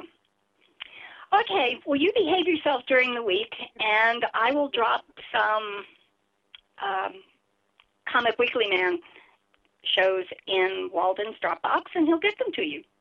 I will thank you and thank him, and and then as I say, we do need to set this set one up so that we can do this ourselves, and um, because there are probably things I can send you. Cool. Everybody wants to help Patricia. Oh yeah. Yeah. Oh, yeah. Okay. Well, you have yourself a great week, and stay dry and stay safe. I'll try, and we're we're heating up here. We're probably we're probably up around 90 today with with very high humidity, so it was pretty warm today here. But it's summer. Summer has arrived. Yes, it has. Finally. Poor guy. All right, you guys take care. You too, Ron. See you next week. Bye bye. Okay, bye-bye. It will be August 1 next week. We're waiting to see if we have a special live guest on August 8th. I haven't, I don't have confirmation yet. Uh, we're hoping to have the writer of Dick Tracy uh, on August 8th, and it's Jimmy Weldon's in town August the 15th. But haven't have confirmation. I've just sent the invite, but you know, you know, stuff like that there. And hello there, Carl. You're on there. Hello, Walden. Hello, Patricia. Hello, Jim. Oh, hi, Jim in California. How are you? I'm fine. First of all, before I can continue, Walden, thank you for giving me the information, the sad information today. No problem, Jim. You, you. I thought about telling you a week or so ago to let you know that we're coming close, but uh, I thought, you know, we just don't know. So, um, so I decided I would wait until I had a confirmation about it this afternoon. So All right. I, I don't know if listeners know. Have you told listeners yet, or uh, I waited. We had a live guest at the top of the show, so I waited till after uh, Bill Grimes uh, left us, and I mentioned that we lost Peg Lynch last night, and I just thought. Uh, Well, 98 was a ripe age, and she was certainly active to the end. My, my, my, the thing I remember most about her was the impact she had on my mother. She loved Ethel and Albert and the couple next door, and got really enjoyed meeting her at the SPERDVAC convention when she was there in '92. And she told me, even after my mom had her stroke and she had a lot of memory loss, when I saw her in the uh, nursing place she was and in the hospital in one of our conversations, she still remembered that very well. That's one thing that stayed in her memory, meeting her and remembering that radio program. So even after she lost a lot of her memory, she still remembered that, and that obvi- she obviously had an impact on my mother. You know, I, I thought it was interesting. Um, Peg told John Larry and I something last fall when Polly Bear had a stroke. Um, and Polly lost the ability to speak. Um, I don't know if most people knew that. And he, for the last four or five years, couldn't really speak. But Peg would call him every Sunday, alternate Sunday, and get to talk to him and just have him laugh he could still laugh, and so that's one thing she always did. It, because they worked together so beautifully when they go went over the country, do the couple next door or, or Ethel and Albert. But that was What a sweet thing to do. yeah, she just and um, his, it was so sad because Polly's wife had a stroke, so she wasn't really communicative. So, but it was just way of Peg being in touch. She just wanted to Mm. give Peg, a, give Polly some chuckles, it, it was such it was such a warm-hearted radio show. I mean, and you know, you know, some people say, how can you do a story about, say, lost car keys?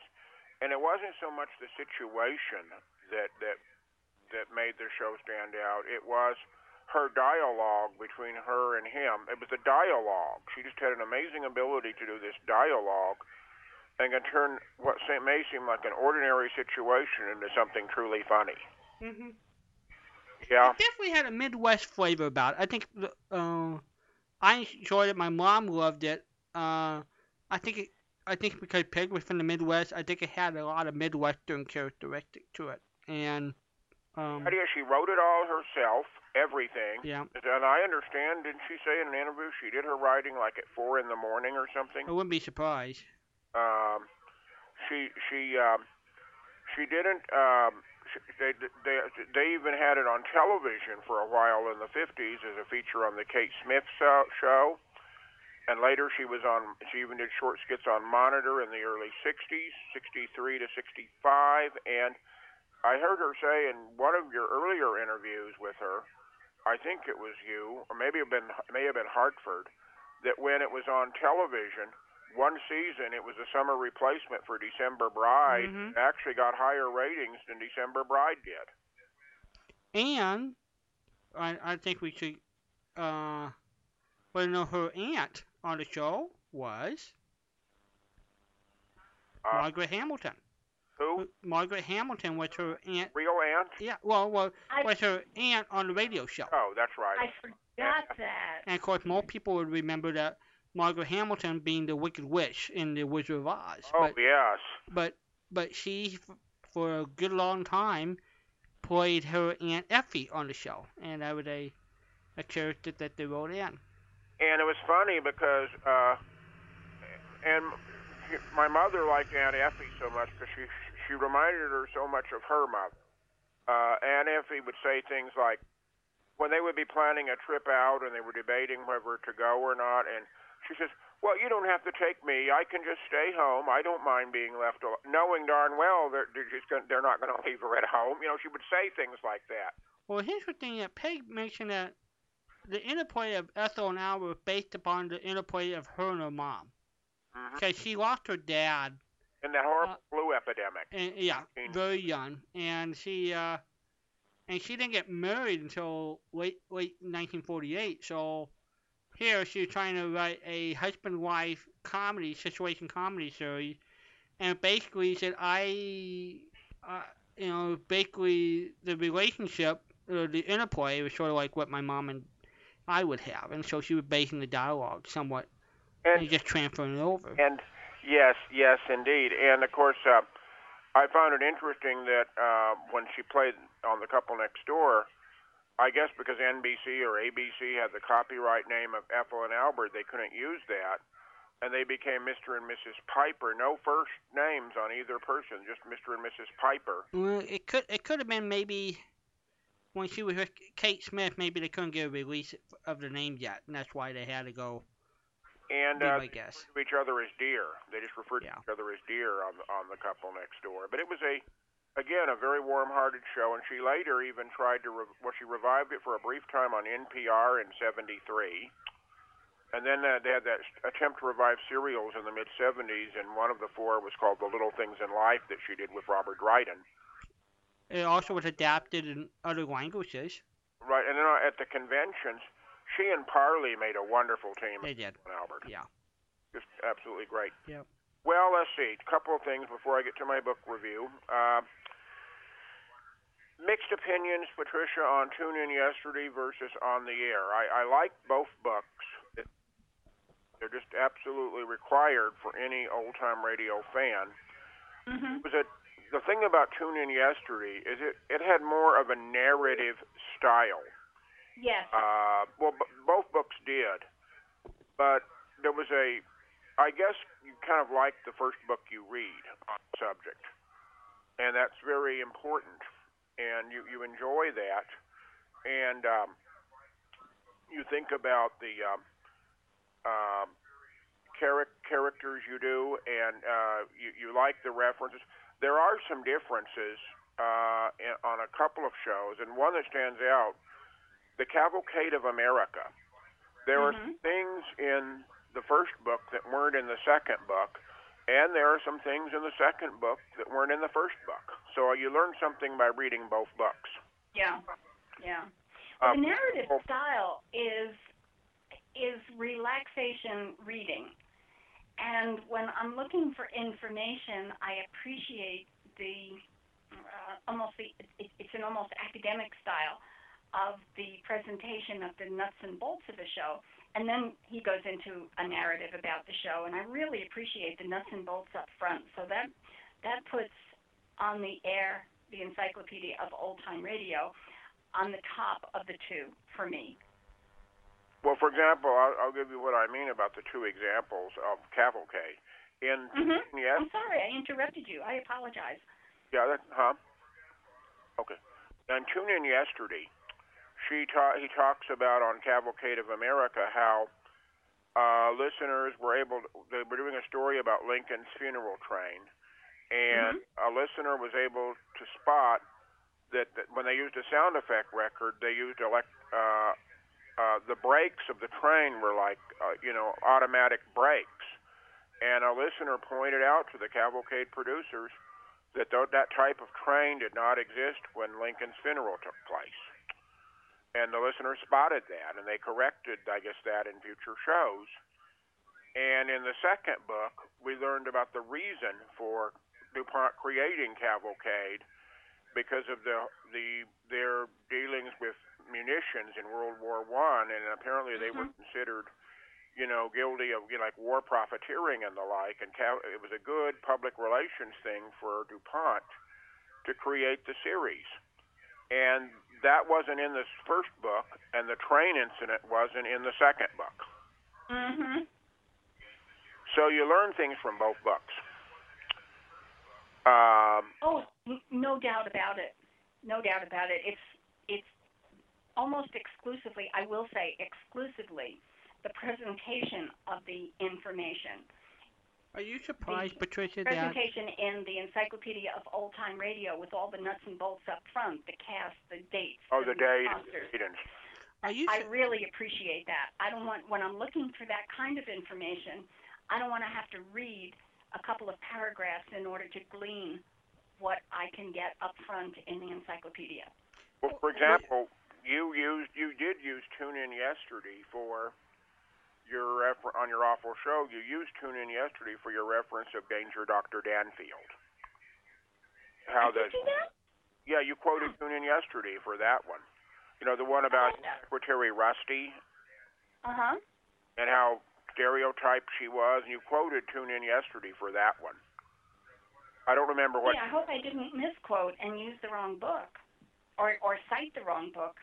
well, you either used way, it was yesterday for The same author. I guess we're going to have to grade your, your presentation, Patricia. but, but they're they're both great books, and I, I hope someday, like Ron, they will put Tune In Yesterday on Bard as well. Well, They- I, I, I thought it was interesting that John Dunning told me Oxford was ecstatic through three runs, and I don't know how many runs now, but through the first three runs, they have sold over 8,000 copies of On the Air. And I'm, I'm thinking, for an academic style book, that's that gotta feel pretty good. Oh yeah, and I can imagine just how thrilled John Dunning must have been when when when he was telling John and Larry, and I guess later he told you hmm when he said, and they turned they he, he sent them the letter A first, Right. which was about a hundred pages, and they bought it immediately just with the letter A. Don't you imagine how that must have thrilled him? But as he said, I'm hope I'm dead the time I get around writing, writing the third volume of the book. He doesn't want to. He couldn't see himself writing another version of it, of the book. Yeah, he, he even he said he said the the editor Mr. Meyer told him they couldn't do two volumes. They, it was original when he finally sent it into them. It was 3,600 pages. Uh, I still wish he could have had the whole book because I'm sure there were series that were left out that he cut it. But Patricia and I were talking about tonight. She can't find Comic Weekly Man in the book. Yeah, I can't find it anywhere. did in tune in yesterday? Nope. Not. There's nowhere. Let me, let me go check Tune In yesterday, but because it was, it, it's such a long-running show. At least I would have thought maybe dates and actors Well, for example, uh, some uh, another one that was not in on the air, and I don't remember about tuning in yesterday, but another one of your awful shows. I didn't see Diary of Fate in on the air. Ah. It wasn't in. I think I think I pulled a Diary of Fate. Wait a minute. Maybe this is, maybe this is, haven't done it maybe yet. this is Patricia calling. She needs to write the awful show book. That's an idea. Show, you know, the book, the the show that didn't make Gave Dunny your book. opinion. Here are the things that never should be. But there are, but, but then people have written books on awful movies. That- that- Yeah, I think Patricia could be. She this Patricia, this could be your first your first published book. Yeah. Awfulness. Well, I already ha- I do have I one. realize awful is subjective, and the the, the only thing, uh, uh, as part of your prejudice too about Mr. President, the fact that you said you were not a fan of, at least voice-wise, of Edward Arnold. I'm I'm not too crazy about his voice, but And of the the same two, way, I it's, do feel it's the the same way. Guess Who. Lovejoy. Yeah, it's the pardon. I feel the same way about Frank Lovejoy. I mean, his voice Yeah, off, kind of, right? I I would you know all right this Walden, am I going to get punished? No, no, I, I'll week. protect you. I, I I vow to protect you of all all time. I'm going to get fun poked at me. I would actually prefer to listen to Frank Lovejoy than Eddie Arnold. Oh wow. I know, I know, And it, it, Well, you know what? but I You know, can't tell you. you, I can't tell you why. you know what? Uh, though, maybe if it- his laugh, because uh, Parley Baer said sometimes Edward Arnold would get in this laughing spell in the show and couldn't control himself, and you could hear that in his No. voice. No, it's, and, you, it's and, strictly and again, you don't voice. like the fact that the president is not named at the beginning of the show, and I, I still think on that point, I don't think the show would have had the same impact had they named the presidents, because I think if they'd done a show, say, on Millard Fillmore, Lincoln would have, you know, people would have listened to Lincoln, they would have listened to Washington, maybe uh, Jackson, but someone like, say, Millard Fillmore or maybe um, uh, Chester Arthur, I don't know if it would have, if listeners would have stayed with Yeah. the show. I don't. Or, or, or, Jim, do you think of it this way? Cavalcade America did that with President, that you knew who they were when they were doing a profile. Uh, Well, I guess I guess the whole idea of the show was the guessing game. Is why the show was created, I suppose. Um, Yeah, it it was a shtick. well, there was I- some other things. that I were find it minor. difficult to. Miss I, I Sarah, no record. secretary. I know most presidents did not have women secretaries in the 1800s or 1700. You know, No, uh, nobody had women secretaries. Um, Right. but George Washington had one in one of A these woman? shows. A woman. okay. Well, Okay. maybe. I mean, not you don't you, you normally didn't hear about their secretaries in the 1800s. No, no, and they they did a whole Mr. President about George Washington, built on the visit of his rambunctious niece, who Yeah. lived with him for a while, and it was the secretary who did the commentary and the advice to the president on how to handle this situation. Where was Martha? I liked the show. I mean, I I don't know. I haven't It was a decided. good show. I haven't really put together my top Yeah. favorites. I mean, it was a I I knew I it was it was a good show because I knew from the title it was about George Washington. yeah. I don't have any. Uh, that, that erase that. I don't have No, as much I recall to attach information to a president when I don't know up front who it is. When I got to the end of George, Good Friday, and you almost knew right from the beginning it was Lincoln because of him going to Ford's that night. I think there was one about Good Friday or something, and you knew that was, you know, you could tell that was Lincoln. I mean, you, you know, well, we're going to the theater tonight, and you, you know, you obviously knew what direction it was going and everything. Uh, it was a, a good. Sh- I mean, I, it would, it was in my, um, it was certainly, if you like history, I think a lot of people would have liked the show. I didn't think it was, uh, and then, but then Ca- I thought Cavalcade was a good series. I like Stroke of Fate, the 13 shows that NBC did in '53, where they did reverse history. Check that one out, Patricia. You'll see what you think. Have you heard Stroke of Fate yet? no, They were 13 shows, and they dealt with such subjects as the first show dealt with what if Robert E. Lee had accepted Lincoln's offer and commanded the Union Army And it Oh, I have heard some of those shows. might have happened. Yes. And the third, the second show dealt with Queen Elizabeth and the Earl of Essex.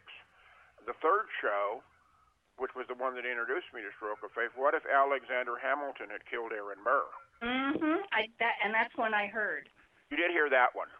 I did hear that one, and I heard the Grant and Lee one, but I don't know why. Why would I have heard that? I don't remember what. The, I didn't Did you think- recognize Stroke of Fate, but I recognized the two shows that you just mentioned. What did you think of that one? I thought they were excellent. And there's always a, and there were uh, legitimate historians were consultants because a historian would always speak at the end. Mm-hmm. and it was a New York cast. People like Alexander Scourby and Kermit Murdock and all the great New York people were in the show. Uh, it only lasted 13 weeks. I don't know if that if it was because of low ratings or no sponsor or any radio show in 1953 would have had difficulty. But it was a it was a nice. I mean, it was a well done historic show. And I always like to read books about history being reversed. Uh, I like the Stephen King book. Normally, I'm not into Stephen King's horror shows, but he did um, horror shows, books. But he did a book a few years ago called 2263 about a man who has an opportunity to go back in time and try to save President Kennedy. And it's an excellent story. I mean, the character. Uh, I won't tell you how it came out, but it was a but but I know there have been there was a book that Jeff Greenfield wrote about if certain presidential elections had been reversed, what might have happened, and that kind of thing has always interested me. And now it's time for my I think I'll give you my review of the book. Hold on, let's make sure Patricia's there. Patricia, you I, there? I think I'm here. Yeah. Am I still here? Yeah. Okay. Okay. I had to switch over. Uh, I, I I have phone woes this week Okay. again. I'm sorry. I, I'll tell you what I think might have helped lead to the demise of the show or not extend it. If I saw a Stroke of Fate as the title of a show, I would have bypassed. Are we here? I would have bypassed it as um, a show like Diary of Fate. Yeah. But it's a t- totally different shows. Uh, and there were only 13. Um, but I think, and there was there was one, for example, about uh, the Alaska purchase. What if we had not purchased Alaska? Oh, Seward's Folly, yeah. Yeah, there was one about if we if France and England had used force against Hitler in 1936 when he annexed the Rhineland. There was one about um, if if the U.S. had actually had a submarine which was on the verge of being built during the Revolutionary War. The last one was what if William the Conqueror had not conquered England? Um, and there's one about Cleopatra. What if she had married Julius Caesar? Um, so it was an excellent series, and I, I would recommend you listen to Stroke of Fate. Well, let's see. The book I'm going to talk to you about tonight is called Endgame. Bobby Fischer's remar- Bobby Fischer's remarkable rise and fall from America's greatest prodigy to the edge of madness by Frank Brady. It's 402 pages. It's published by Crown, a division of Random House. Frank Brady had, had written a book, a biography of Orson Welles earlier called Citizen Welles. He knew Bobby Fischer because Frank Brady was a chess player himself. Bobby was a very troubled person, apparently. He was born in Chicago. His mother was in a shelter when he was born. They later moved to New York and they lived in Brooklyn. He became a chess fan at a very early age, became very good at chess. He was in tournaments as a child and then as a teenager. He was, uh, many people thought he was too young and he couldn't really be that good, but he was. He was just amazing. Many Americans first truly became aware of him. He kind of put chess on the map in 1972 when he beat Boris Spassky, the Soviet champ, in their famous World Chess Championship in Reykjavik, Iceland. Um, and he was considered a, it was considered a great victory for the United States in, in the midst of the Cold War. President Nixon even wrote Bobby Fischer a letter congratulating him on his victory. And Henry, he, he during the tournament, he often would go into tantrums and threaten not to play. He even got notes from Henry Kissinger encouraging him to keep up playing. Uh, after the chess championship in '72, also he was a he was a Bible student. He he was a member of a of a religious group, and I'll, I'll keep the group nameless because many people may agree with this group, and I won't name the group because I don't want to offend anybody. But the group he was in had an apocalyptic view of the way the world would end, and he contributed money to this church. Uh, when the founder's predictions didn't come true in the 1970s, he became very disillusioned. Also, when he he filed a suit against. Well, for example, people wanted to, him to promote his chess ability. One company wanted him to produce a record album where he gave chess instructions. He didn't like the sound of his own voice on tape, but yet he didn't like professional narrators doing it either. So the the record album never came about. He wrote some books on chess that were fairly popular in 1977 or seven, late 76, he filed a suit against Time Incorporated for some, I guess, some things they had written about him. The federal judge threw out the suit. After that, Bobby became an embittered. He became very embittered against the United States and its government because he believed the United States government and the judge were in cahoots with time he refused to pay taxes after that in the United States. He later went all around the world. He really got alienated with the government in 19 in the early 1990s when he played a chess match in Montenegro, which was of course part of Yugoslavia. At that time, they were having all those Bosnian things and all those all those problems, and the United States said he could not go over there, so he broke U.S. law by playing in this tournament, and he sort of became a fugitive from justice. He became a, a staunch critic of the United States and its government. He would denounce the country on websites. His most bitter denunciation came on September 11th of 2001. He said uh, in a in a posting on the internet that he was very happy that the United States had been attacked and they deserved what they got. He uh, he said he was happy about it. He urged the military to overthrow the U.S. government and put sane people in. Um, he went in various places. He was arrested at, in Japan at one point. There were efforts to extradite him back to the U.S., but he, his lawyers were able to get him out of that. Finally, he ended up in Iceland. Iceland took him in as a uh, as a uh, you know, I guess refugee or person. It's ironic. He and Boris Spassky later became very good friends after after the chess tournament. He didn't believe in doctors. When when he was finally ill with adrenal and kidney problems, the doctors urged him to take certain treatments and exams and dialysis, and he wouldn't do it. Uh, he was in the hospital briefly, and the nurse, the staff finally said they couldn't keep him in the hospital if they wouldn't. Uh, if he wouldn't go along with treatments.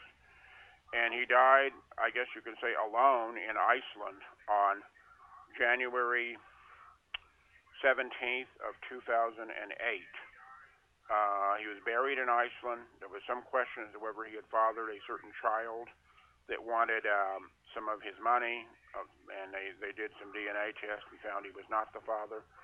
He was a very, very troubled man but yet a genius. I guess you could say, in many cases, geniuses and madness kind of coincide. Um, How old was he when he passed away? I missed it. Well, he was born in 43. So let's see, that would have made him 65. Yeah. 60, well, 65, I guess, almost 64, almost 65. Yeah, yeah, okay. Yeah. Um, very, a very troubled man. Uh, his September 11th comments, of course, alienated many people in the United States who had supported him. But um, a very troubled man, but a very well written book. I don't know all the intricacies of chess, so there were some perhaps some details that maybe maybe the book drug at times. I will give the book three stars out of four. Very well written, though. Three out of four is a good deal. Any comments? I, I I knew he was a recluse. I knew there was always he was sort of people wondered what happened to him in the seventies. Yeah. You know, I remember that. Yeah. I didn't realize he passed away in two oh eight. So I, I that was a new piece of information. Well, Yeah. What else is I knew he had a very troubled life. Um, and it, it's interesting, your comment, Jim. Oscar Levant, one of my quotes from Oscar Levant is that there's a fine line between genius and insanity, and I have in, I have erased that line. Well, I'm thinking And when I thought about it, I thought about Van Gogh. You know, ah, artist interesting. having having Yeah. his ear cut off. Mhm. I mean, that's you know, he obviously was a genius with with the paintbrush, but to cut off your own ear. Yeah. when did Bobby beat the computer? You know, I don't remember. I have to think about that. Oh, what I'm trying to remember. You know, I remember when he won the tournament in '72, that put him on the map. But was there anything before then? Oh yeah, many of them. Yeah, oh, What- Oh so- yeah. Okay, so people knew of him But- before Oh '72. gosh, yes. and attracted that much attention. Oh. Oh, in his September 11th rant, he said, "I did more for America than anybody else." He said, "He said I put." Uh, he used some bad words, of course. I won't say those, but he also added, "Before then, America was a football nation, a baseball nation, but chess is intellectual, and I, I, I, may, I put chess on the map in the United States." And he just, again, a very, a very troubled man. Um, and it's it's just hard, you know, it, it's hard to know to judge the man, but he was just he was just uh, Yeah. very complicated. I think that's a good word. Yeah. Next week or the following, whenever I can, I'm going to be doing the book I told you called Letter Perfect about the letters and their evolution. Excellent. That's one I think you'll really enjoy. I, I know you'll enjoy that one. I will enjoy that one. The question is, did you enjoy it? Yeah, I, I think I will. I've read part of it, I'm, but I wanted to reread it and keep my memory straight. I've read part of it already, but I just want to. I'm, sometimes I reread things to keep my memory straight and focused, especially if it's a long book like that. Yeah. I, I still only wish you could have gotten your breakfast book. Eventually, the price will come in line, and there will be secondhand sellers with it. Well, look, if you if you find the publisher, I'll contact the publisher, Patricia. we'll, we'll have um, an interview. Yeah. Um, Yeah. Oh, oh, another thing on the Bobby Fischer thing. There was a movie that came out, a theatrical film in the late 90s called Searching for Bobby Fischer about a little boy who wanted to be a chess star. It had nothing to do with Bobby Fischer, but his name was in the title. And uh, Bobby Fischer filed a complaint about his name not being used or not getting paid for using his money. But he lost that too because the argument went if, if he's a public figure, then, you know, he, his name can be used. Yeah. Yeah. It really was a sad commentary. I've, I've read a little bit about Bobby Fischer over time, and it, just by the teaspoonful. You you did the whole gallon. I did teaspoonfuls, and it just it was such a sadness I felt for him because I know his brilliance, as you said, his brilliance separated him from the rest of the world. And it must be exceedingly lonely to have that kind of separation.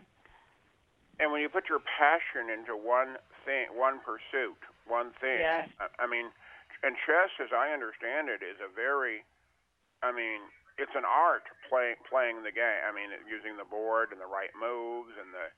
I I Mhm. think you know I remember. I've never played chess. I, I remember having pegboards as a child in school, Yeah. and I always think about I had trouble just putting pegs in holes, and I couldn't even imagine, you know, uh, d- uh, using the board and putting the pieces in a certain order. Yeah. You have to have a very good memory and be able to think ahead very far. The what ifs. If he, you know, if if, if your opponent has eight moves, your brain has to come up with your eight responses before he makes that move. So it, it's an intriguing game. Uh, Another, speaking of books, I have heard this in the last week or two, and Walden mentioned this a few months ago to me. Harper Lee has finally written her long-awaited second novel.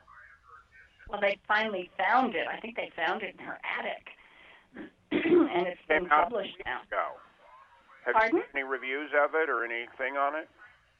I saw something in the New York Times, but I can't recall. Yeah. Yeah, I mean nothing's nothing's going to match To Kill a Mockingbird. Right. Well, this But, apparently um, carries on the story with Atticus Finch years later, uh, when Harp when she was a college. Mm-hmm. I did read a book about Harper Lee this year called Mockingbird, a biography of her, and it was very interesting reading about her childhood in, in her in Alabama, her friendship with Truman Capote, and by the way, Mhm. chapter you know she helped Truman Capote when he was writing, uh, researching in cold blood that murder case in Kansas in 1959. Uh-huh. Tru- Harper Lee went to Kansas with him to assist him in research, and and I'm not belittling Truman Capote, his voice or his personality, but can you imagine how the people of Western Kansas must have reacted when they first saw him? Uh, he was an unusual character. You're right. and it was Harper Lee that turned the, the chief police investigator on to cooperating because Truman had failed miserably. And she helped him with the research. She she even helped interview when he became friends with the two killers before their execution. She helped him in interviewing them. And uh, sadly, when the book came out, when In Cold Blood came out, and it was for a crime book, it was a very well written crime book. I know I know true crime isn't one of your favorite subjects. I know. But it was a well written book, and he was able to put the characters not only of the town of Holcomb together, but the killers. But he, he dedicated the book to her, but in the acknowledgments, he didn't mention her, and I understand she was very, they remained friends, but she was hurt that he did not acknowledge her help more in promoting the book. Mhm. It didn't end their friendship, but it affected it. Yeah. Yeah. I don't have any problem with true crime. I truly don't. That there was As long as there's a puzzle in it. No, you're not a fan of Dragnet and those police shows. No, no. And gee, I'm going to have to make out a list of my unfavorite shows and come up with justifications for not liking them. I mean, you know, I, I know your comment on Dragnet was one time. I can read it in my newspaper every day. I, I know it's it. There are such painful situations that are frequently addressed in uh, in I was going to say Gunsmoke in Dragnet that you know if I if I wanted to listen to this and have my heart hurt, I could just watch the news on television. So I, I don't get any pleasure out of Dragnet. That's the best I can I can put. And and you feel similar about shows like Gangbusters and uh, This Is Your Gangbusters, I think, is just no. Well, Gangbusters is the show. I'll have to go I- I- listen to I- Gangbusters. morning. uh, I guess this week is would have been Stacy Harris's birthday, and he Max Schmid this morning played. He wa- he said he he played an escape that Stacy Harris was in, but he commented on this is your FBI, and he talked about it was the FBI show approved by Hoover. And he was not a great fan of This Is Your FBI. He said he thought many of the shows he used a c word to describe the show, many of the later shows. To and and again, they we've talked in the past, Walden, about how many of those shows were preachy, and I'm sure Hoover approved of those scripts. And it you know, a good public relations for the FBI. I always, I always liked the FBI in Peace and War more, and it was the unofficial program. Yeah. But uh, but that but but anyway, reading about Truman Capote and the research for that book was was very very interesting, and and apparently uh, um, Harper Lee, you know, really assisted him, and and it did affect their relationship. But it was also interesting reading about her childhood in Alabama and. Uh, the message she was trying to give in the book, and the book was a very powerful. The, I've I've read the book; it's a very powerful book. Um, and she was able to convey, you know, through the character of Scout, you can sort of, I could sort of imagine what the kids were, what life in that town would have been like in the 1930s. She mentioned Elmer Davis, by the way, in To Kill a Mockingbird. By the way, one one old time radio reference. She said her father used to listen to the commentaries of Elmer Davis every night and express concern about Hitler's aggression, and so she did mention Elmer Davis. So it come up in the book. I, I wonder though. I've read the book, but I think so so many people regard the movie as being a classic with Gregory Peck, Well, it was. and that's what I'm thinking. Most people think of it because of the movie rather than her book. And I th- and that's the problem. If they ever make the se- if they make the sequel into a movie, since he's gone now, it wouldn't have the same impact. You know, without Gregory Peck playing the lawyer as an older person, it wouldn't have the same. And the the the, ones who played the kids were good too in that in that. By the one interesting story about To Kill a Mockingbird, my mother and grandmother wanted to came, wanted to see that when it was out, and w- they were going to take us to see the show, my brother and I, and, and I think my sister, and she read in the PTA magazine, which is a, par- a, a magazine my mom subscribed to, where they did movie reviews, that it wasn't the kind of movie children should see in the PTA magazine's review, so we didn't get to see the film. She said later, she said the PTA was totally wrong on that. You should have seen it. It was a, you know, it was a, uh, uh, and then she she finally said later the PTA bad mouthed a Disney movie that came out that same year called Savage Sam about a dog. It was a sequel to Old Yeller. And they bad mouthed that film, saying it wasn't really the right kind of film for kids either because of some of the Western violence, etc. And she said, Well, if they don't even like a Disney film, who cares about the PTA magazine? you know? Uh, but it, it but uh, it was a powerful film. I saw it later, and of course read the book. So, well, that's pretty much it for tonight. Uh, I can't think of anything else. Um, I but, oh, but one comment on Archie and Archie and Kraft. One difference in that 1949 summer series, I've heard one or two recordings. The sponsors on this Archie show in the summer were like, instead it wasn't so much the cheese and the macaroni, but it was Kraft chocolate Maltese, the malted milk. It was Kraft caramels, you know, the candy, and it was the Kraft uh, ice cream. With the, the the ice cream thing that Kraft made. I forgot what it was. I did not even know they had those products. Yeah. If you listen I'll be darned. those with Kraft with Archie, caramel. Oh boy, was that kissy with kids or what? Gee, willikers. Wait a minute, adults like them too. Yeah, that's true. Well, I know, but gee, Yeah, you know, but- uh, Yeah, I don't think adults surrounded the radio and told everybody to be quiet because Archie was on. Yeah, it was, a, and I don't know how they only did it that one summer, I guess, as a way. And it's interesting that Swift only sponsored it one season, the 47-48 season. and Was it was it sustained? yeah, the again, rest, the rest of the years it was, uh huh. now I know we talked. There were two shows about teenage girls. There was a date with Judy was one of them, and what was the other show about a girl? Well, you have several actually. You have a date with Judy. Corliss Archer? Tr- Meet Corliss Archer. Yeah, you. Of course, and Junior Miss. and Junior Miss. Yeah, there were. Two. And then Shirley Temple had one. Well, actually, there was also that Bruce. I haven't heard any shows, but there was also a teenage show called That Brewster Boy. Right, but that didn't start a girl. That started a boy. Right, I'm just Eddie Firestone. wait to. Archie, Aldrich family, that Brewster boy. Uh-huh.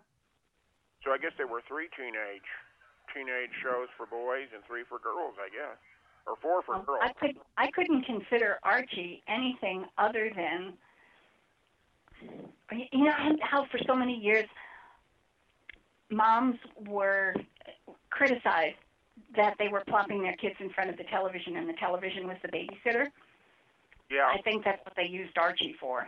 But remember, it was Fi- it was Phil. It was Saturday morning. They get.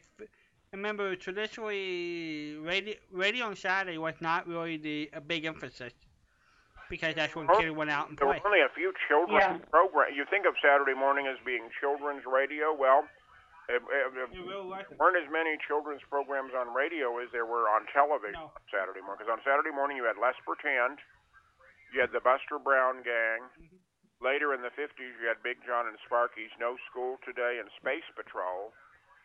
But mo- but a lot of your Saturday shows were like dramas adults would have listened to, like Right. Grand uh, Grand Central Station, Station. Stars Over Hollywood, and Lincoln Highway, and uh, Armstrong's Theater of di- di- different different Saturday dramas. Well, Frank Merriwell, I guess teenagers would have liked. Did you like Frank Merriwell? Which one of us are you asking? Uh, Fra- did you like the Adventures of Frank Merriwell? No, are you asking Walden or are you asking me? You. You're the you're the historian, Patricia. Did you like Frank Merriwell, Patricia? Patricia? Patricia, I, yeah, I just dropped off for a minute. Okay. Um, like Frank the Did Frank did you like Frank Merriwell? well, it, it. Boy, am I setting myself up for hits tonight? You know, it actually was a pretty good show. It it listening to it today is an experience because it's a snapshot of times that goodness gracious none of us would ever know about. I mean, they would go out in a buggy, a horse-drawn buggy, yeah, to and yet to you know, rescue someone to get back in time. You know, Frank was lost again, and they had to go find him. It was really, it's really an interesting show, and it's not a matter of like or dislike. It's a kids' show, and I think it was really well done. Yeah, I I like them. I like them. Um, it was, um, yeah, and you know, you, I, you know, it reminded you, and it wasn't, and, it, and also since it was college and not high school, older Mhm. might have liked the show more. Yeah, I think a college. You know, Walden and I talked about this one time in writing. The hero, when you're writing in juvenile areas, the hero is always older than the listener. I, I'm sorry, than the reader. So if you have a 10-year-old group reading a book that is designed for 10-year-olds, you're going to have a hero who's 13 or 14 Like Jack maybe Armstrong. 12. Yeah. So it's something that they can aspire to. It's someone they can look up to. It's not a contemporary or a peer. It, it's a contemporary, but not a peer. It's someone older. Yeah. And I think that probably fits the Frank Merriwell profile that it might have been pre high school or early high school kids who would listen to that hmm. because he was a college student. Right. Uh, are, are we being too hard on Archie Andrews? Then? Uh, Too hard? Yes. Hello? Hello? I have I couldn't find my sledgehammer, so I did the best I could without it. Right. So I mean, so see, if, if I supposed to be about thirteen or fourteen, that's written for eight-year-old. I mean, how did the shi- the No. demographic was for eight-year-old No, kids? l- allow me allow me to elucidate and clarify. well, I will say this. Uh, Ron and I were talking about the one thing that I remember most about the show was, of course, the dad going quiet, quiet, quiet. But of course, in time, even that would wear thin after a few weeks. You know, if, you know, saying it every week. Uh, But, but Kim, if you and Ron were eight years old, you might like the show. yeah, well, I guess so. I guess that's the way you have to view it. You have to view it from your age. Okay, now Patricia, I will give you the floor. Thank you. Okay. There is no way Archie could be a hero. It is a hero who is older. Archie was just plain stupid. So you tell me I was a stupid. You, you tell me I and, was a, and I was a stupid. probably hmm? You tell me I was a stupid kid because I liked the show as a kid. no, no. Um, I'm saying Archie was stupid, and you managed to get your comment in there before I got to say. Okay. However, yeah, but I know there obviously are people who enjoyed the show when they were kids. Well, you, I don't you think even a sustaining show when you listen could fill it close, when you could fill in a blank. Patricia, when you Yes. listen to the closing each week and they're signing off, you, you can hear the enthusiasm of the audience of kids. You would agree they were enjoying it. The studio No. audience was. I, I wouldn't only because I've done some reading in John Dunning who said the kids got enthusiastic because they had people out in the audience prompting them. Oh, we Get up, remember that. scream, yell. Yeah, this well- was not a spontaneous thing on their part. they were being told how to how to react. well, if Bob and Hal you should say, they did things on purpose to get the audience to laugh. They and do things. visual things to Yeah, make. and I I would I would go along with that. Yeah, they they did trap falls all the time. Oh, They they did. did visual Yeah. things. Oh yeah. Kids. They did visual. Oh yeah. They did visual things. They did things with their faces. They did everything. Every trick in the book to to get a laugh. Okay. Yeah.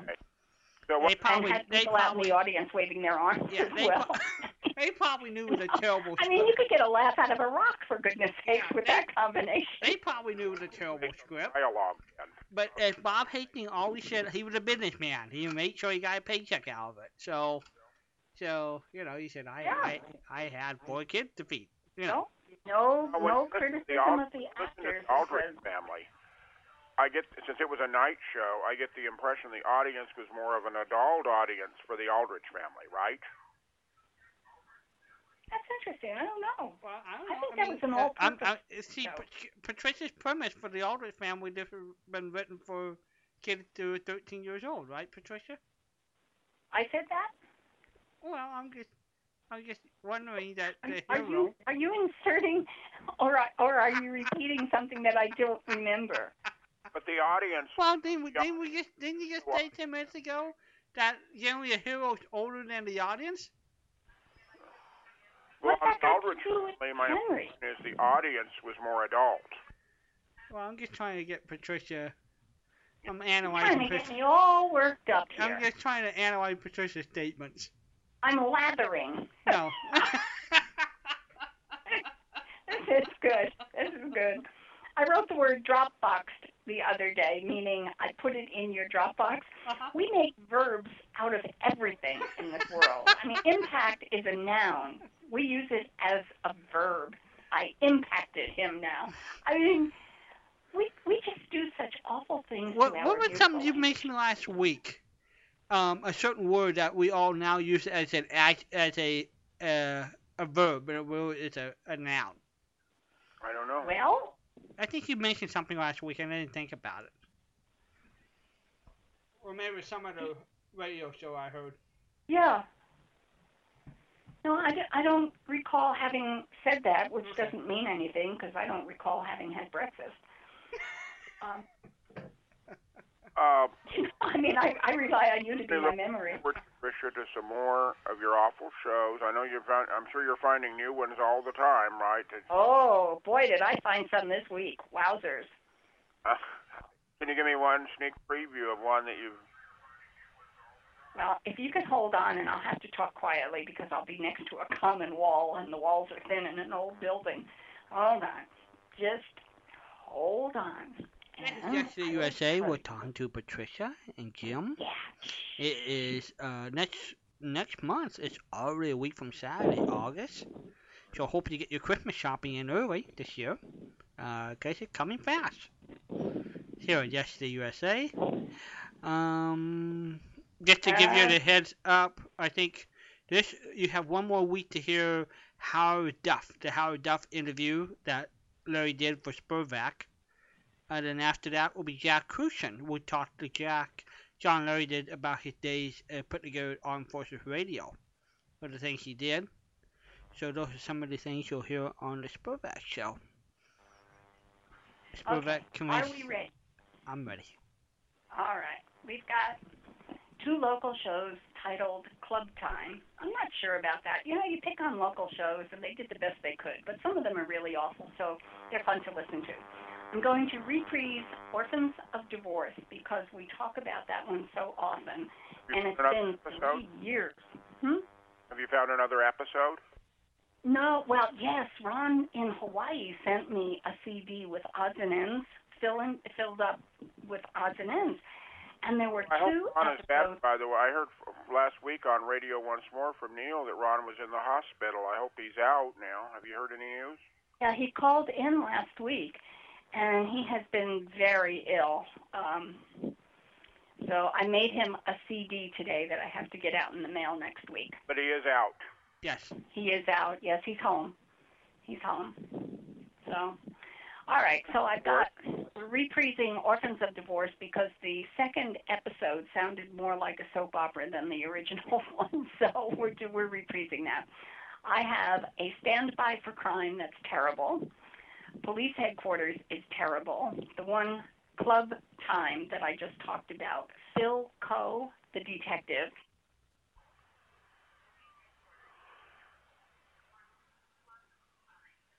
Yeah. You there?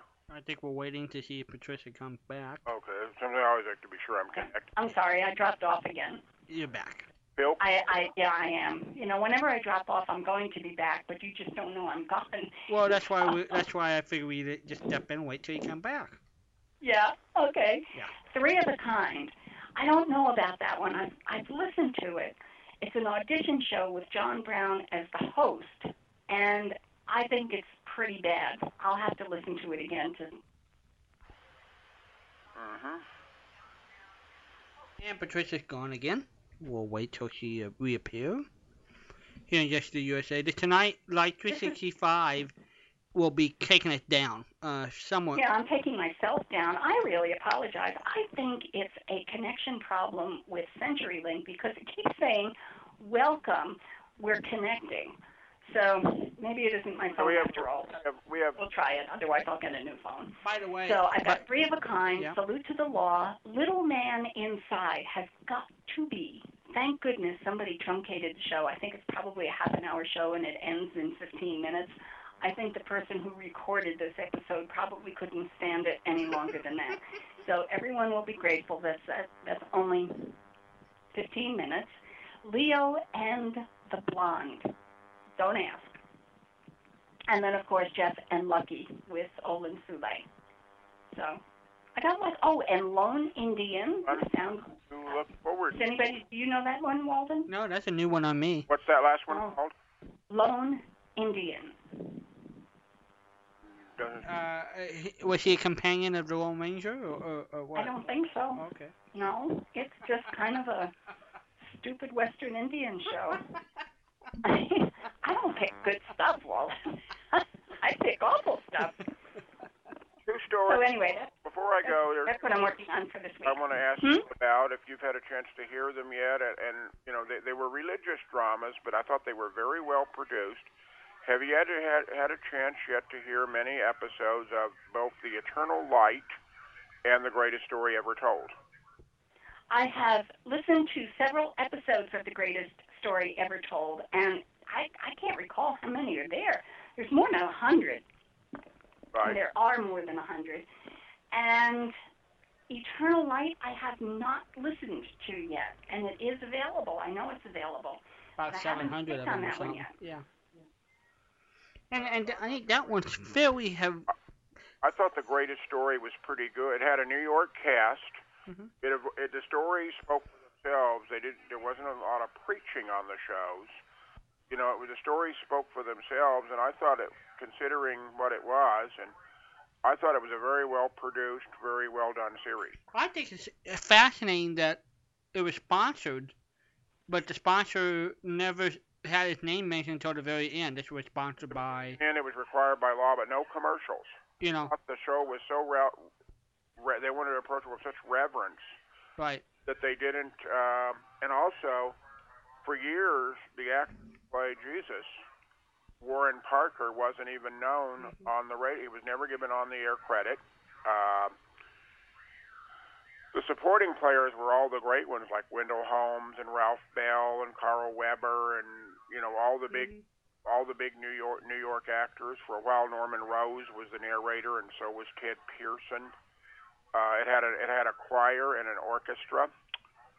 Um, the Eternal Light was very good too, and it was it was for the Jewish faith. But they the stories weren't necessarily endorsing the faith. They might do a story on American history, or they might do an original fantasy or something. It was, and it was also produced in New York by NBC, and they were both. I thought both of them were excellent Sunday series. What they got me about It ran to 1984. Yeah, it lasted a long It lasted a long time. So it's uh, good for them to keep drama going like that. Yeah, and um, it was um, again, you know, people like Alexander Scourby and Mm-hmm. and uh, Rose and Leon Janney, and all all the big who's who of of New, of New York radio. Sure. Those are two more, Patricia, that I would recommend you. I think we lost Oh. Patricia. Her phone died again. Oh, okay. Poor thing. Yeah, so people have told me get a cell phone, and I just say everyone I have oh knows seems to have trouble with cell phones. Well, your buddy Ron got one. Well, I know, and he he's, he says it's he's getting better at using it. You know, uh-huh. it, it was a little difficult, I guess he said at first to use parts of it, but he, he's getting a lot better. He's getting a lot better at it. Yep. Um, and let's see, what else was I going to tell you? Um, forgot what else I was going to tell you now. Oh, uh, that was an interesting, as I said, that was an interesting special about Walt Disney last night. Sure was. Sure was. And um, and and it bring up to Larry my idea about Johnny Dollar Mm-hmm. when you do your recreations. Okay. So I just tell you all, is Patricia back? Well, no, I got to go get her. So I will. Uh... Tell you good night now. Then Okay, Jim. I'll talk to you soon. it's always a pleasure, Walter. You bet. Bye bye. All right, there's Jim, and we're gonna have to go get Patricia. So stand by, everybody. We'll be with you once I go get the first lady of Yesterday USA.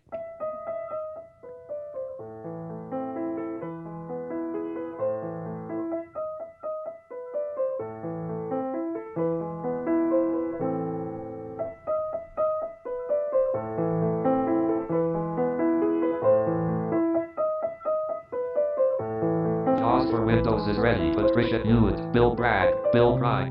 Skype trademark tw- Mike Casey, Patricia Hewitt. Phone number favorite 21 of 188. Application. Send this invite to group. Enter. Leaving menus. Contact unloading job cancel. OK. Enter.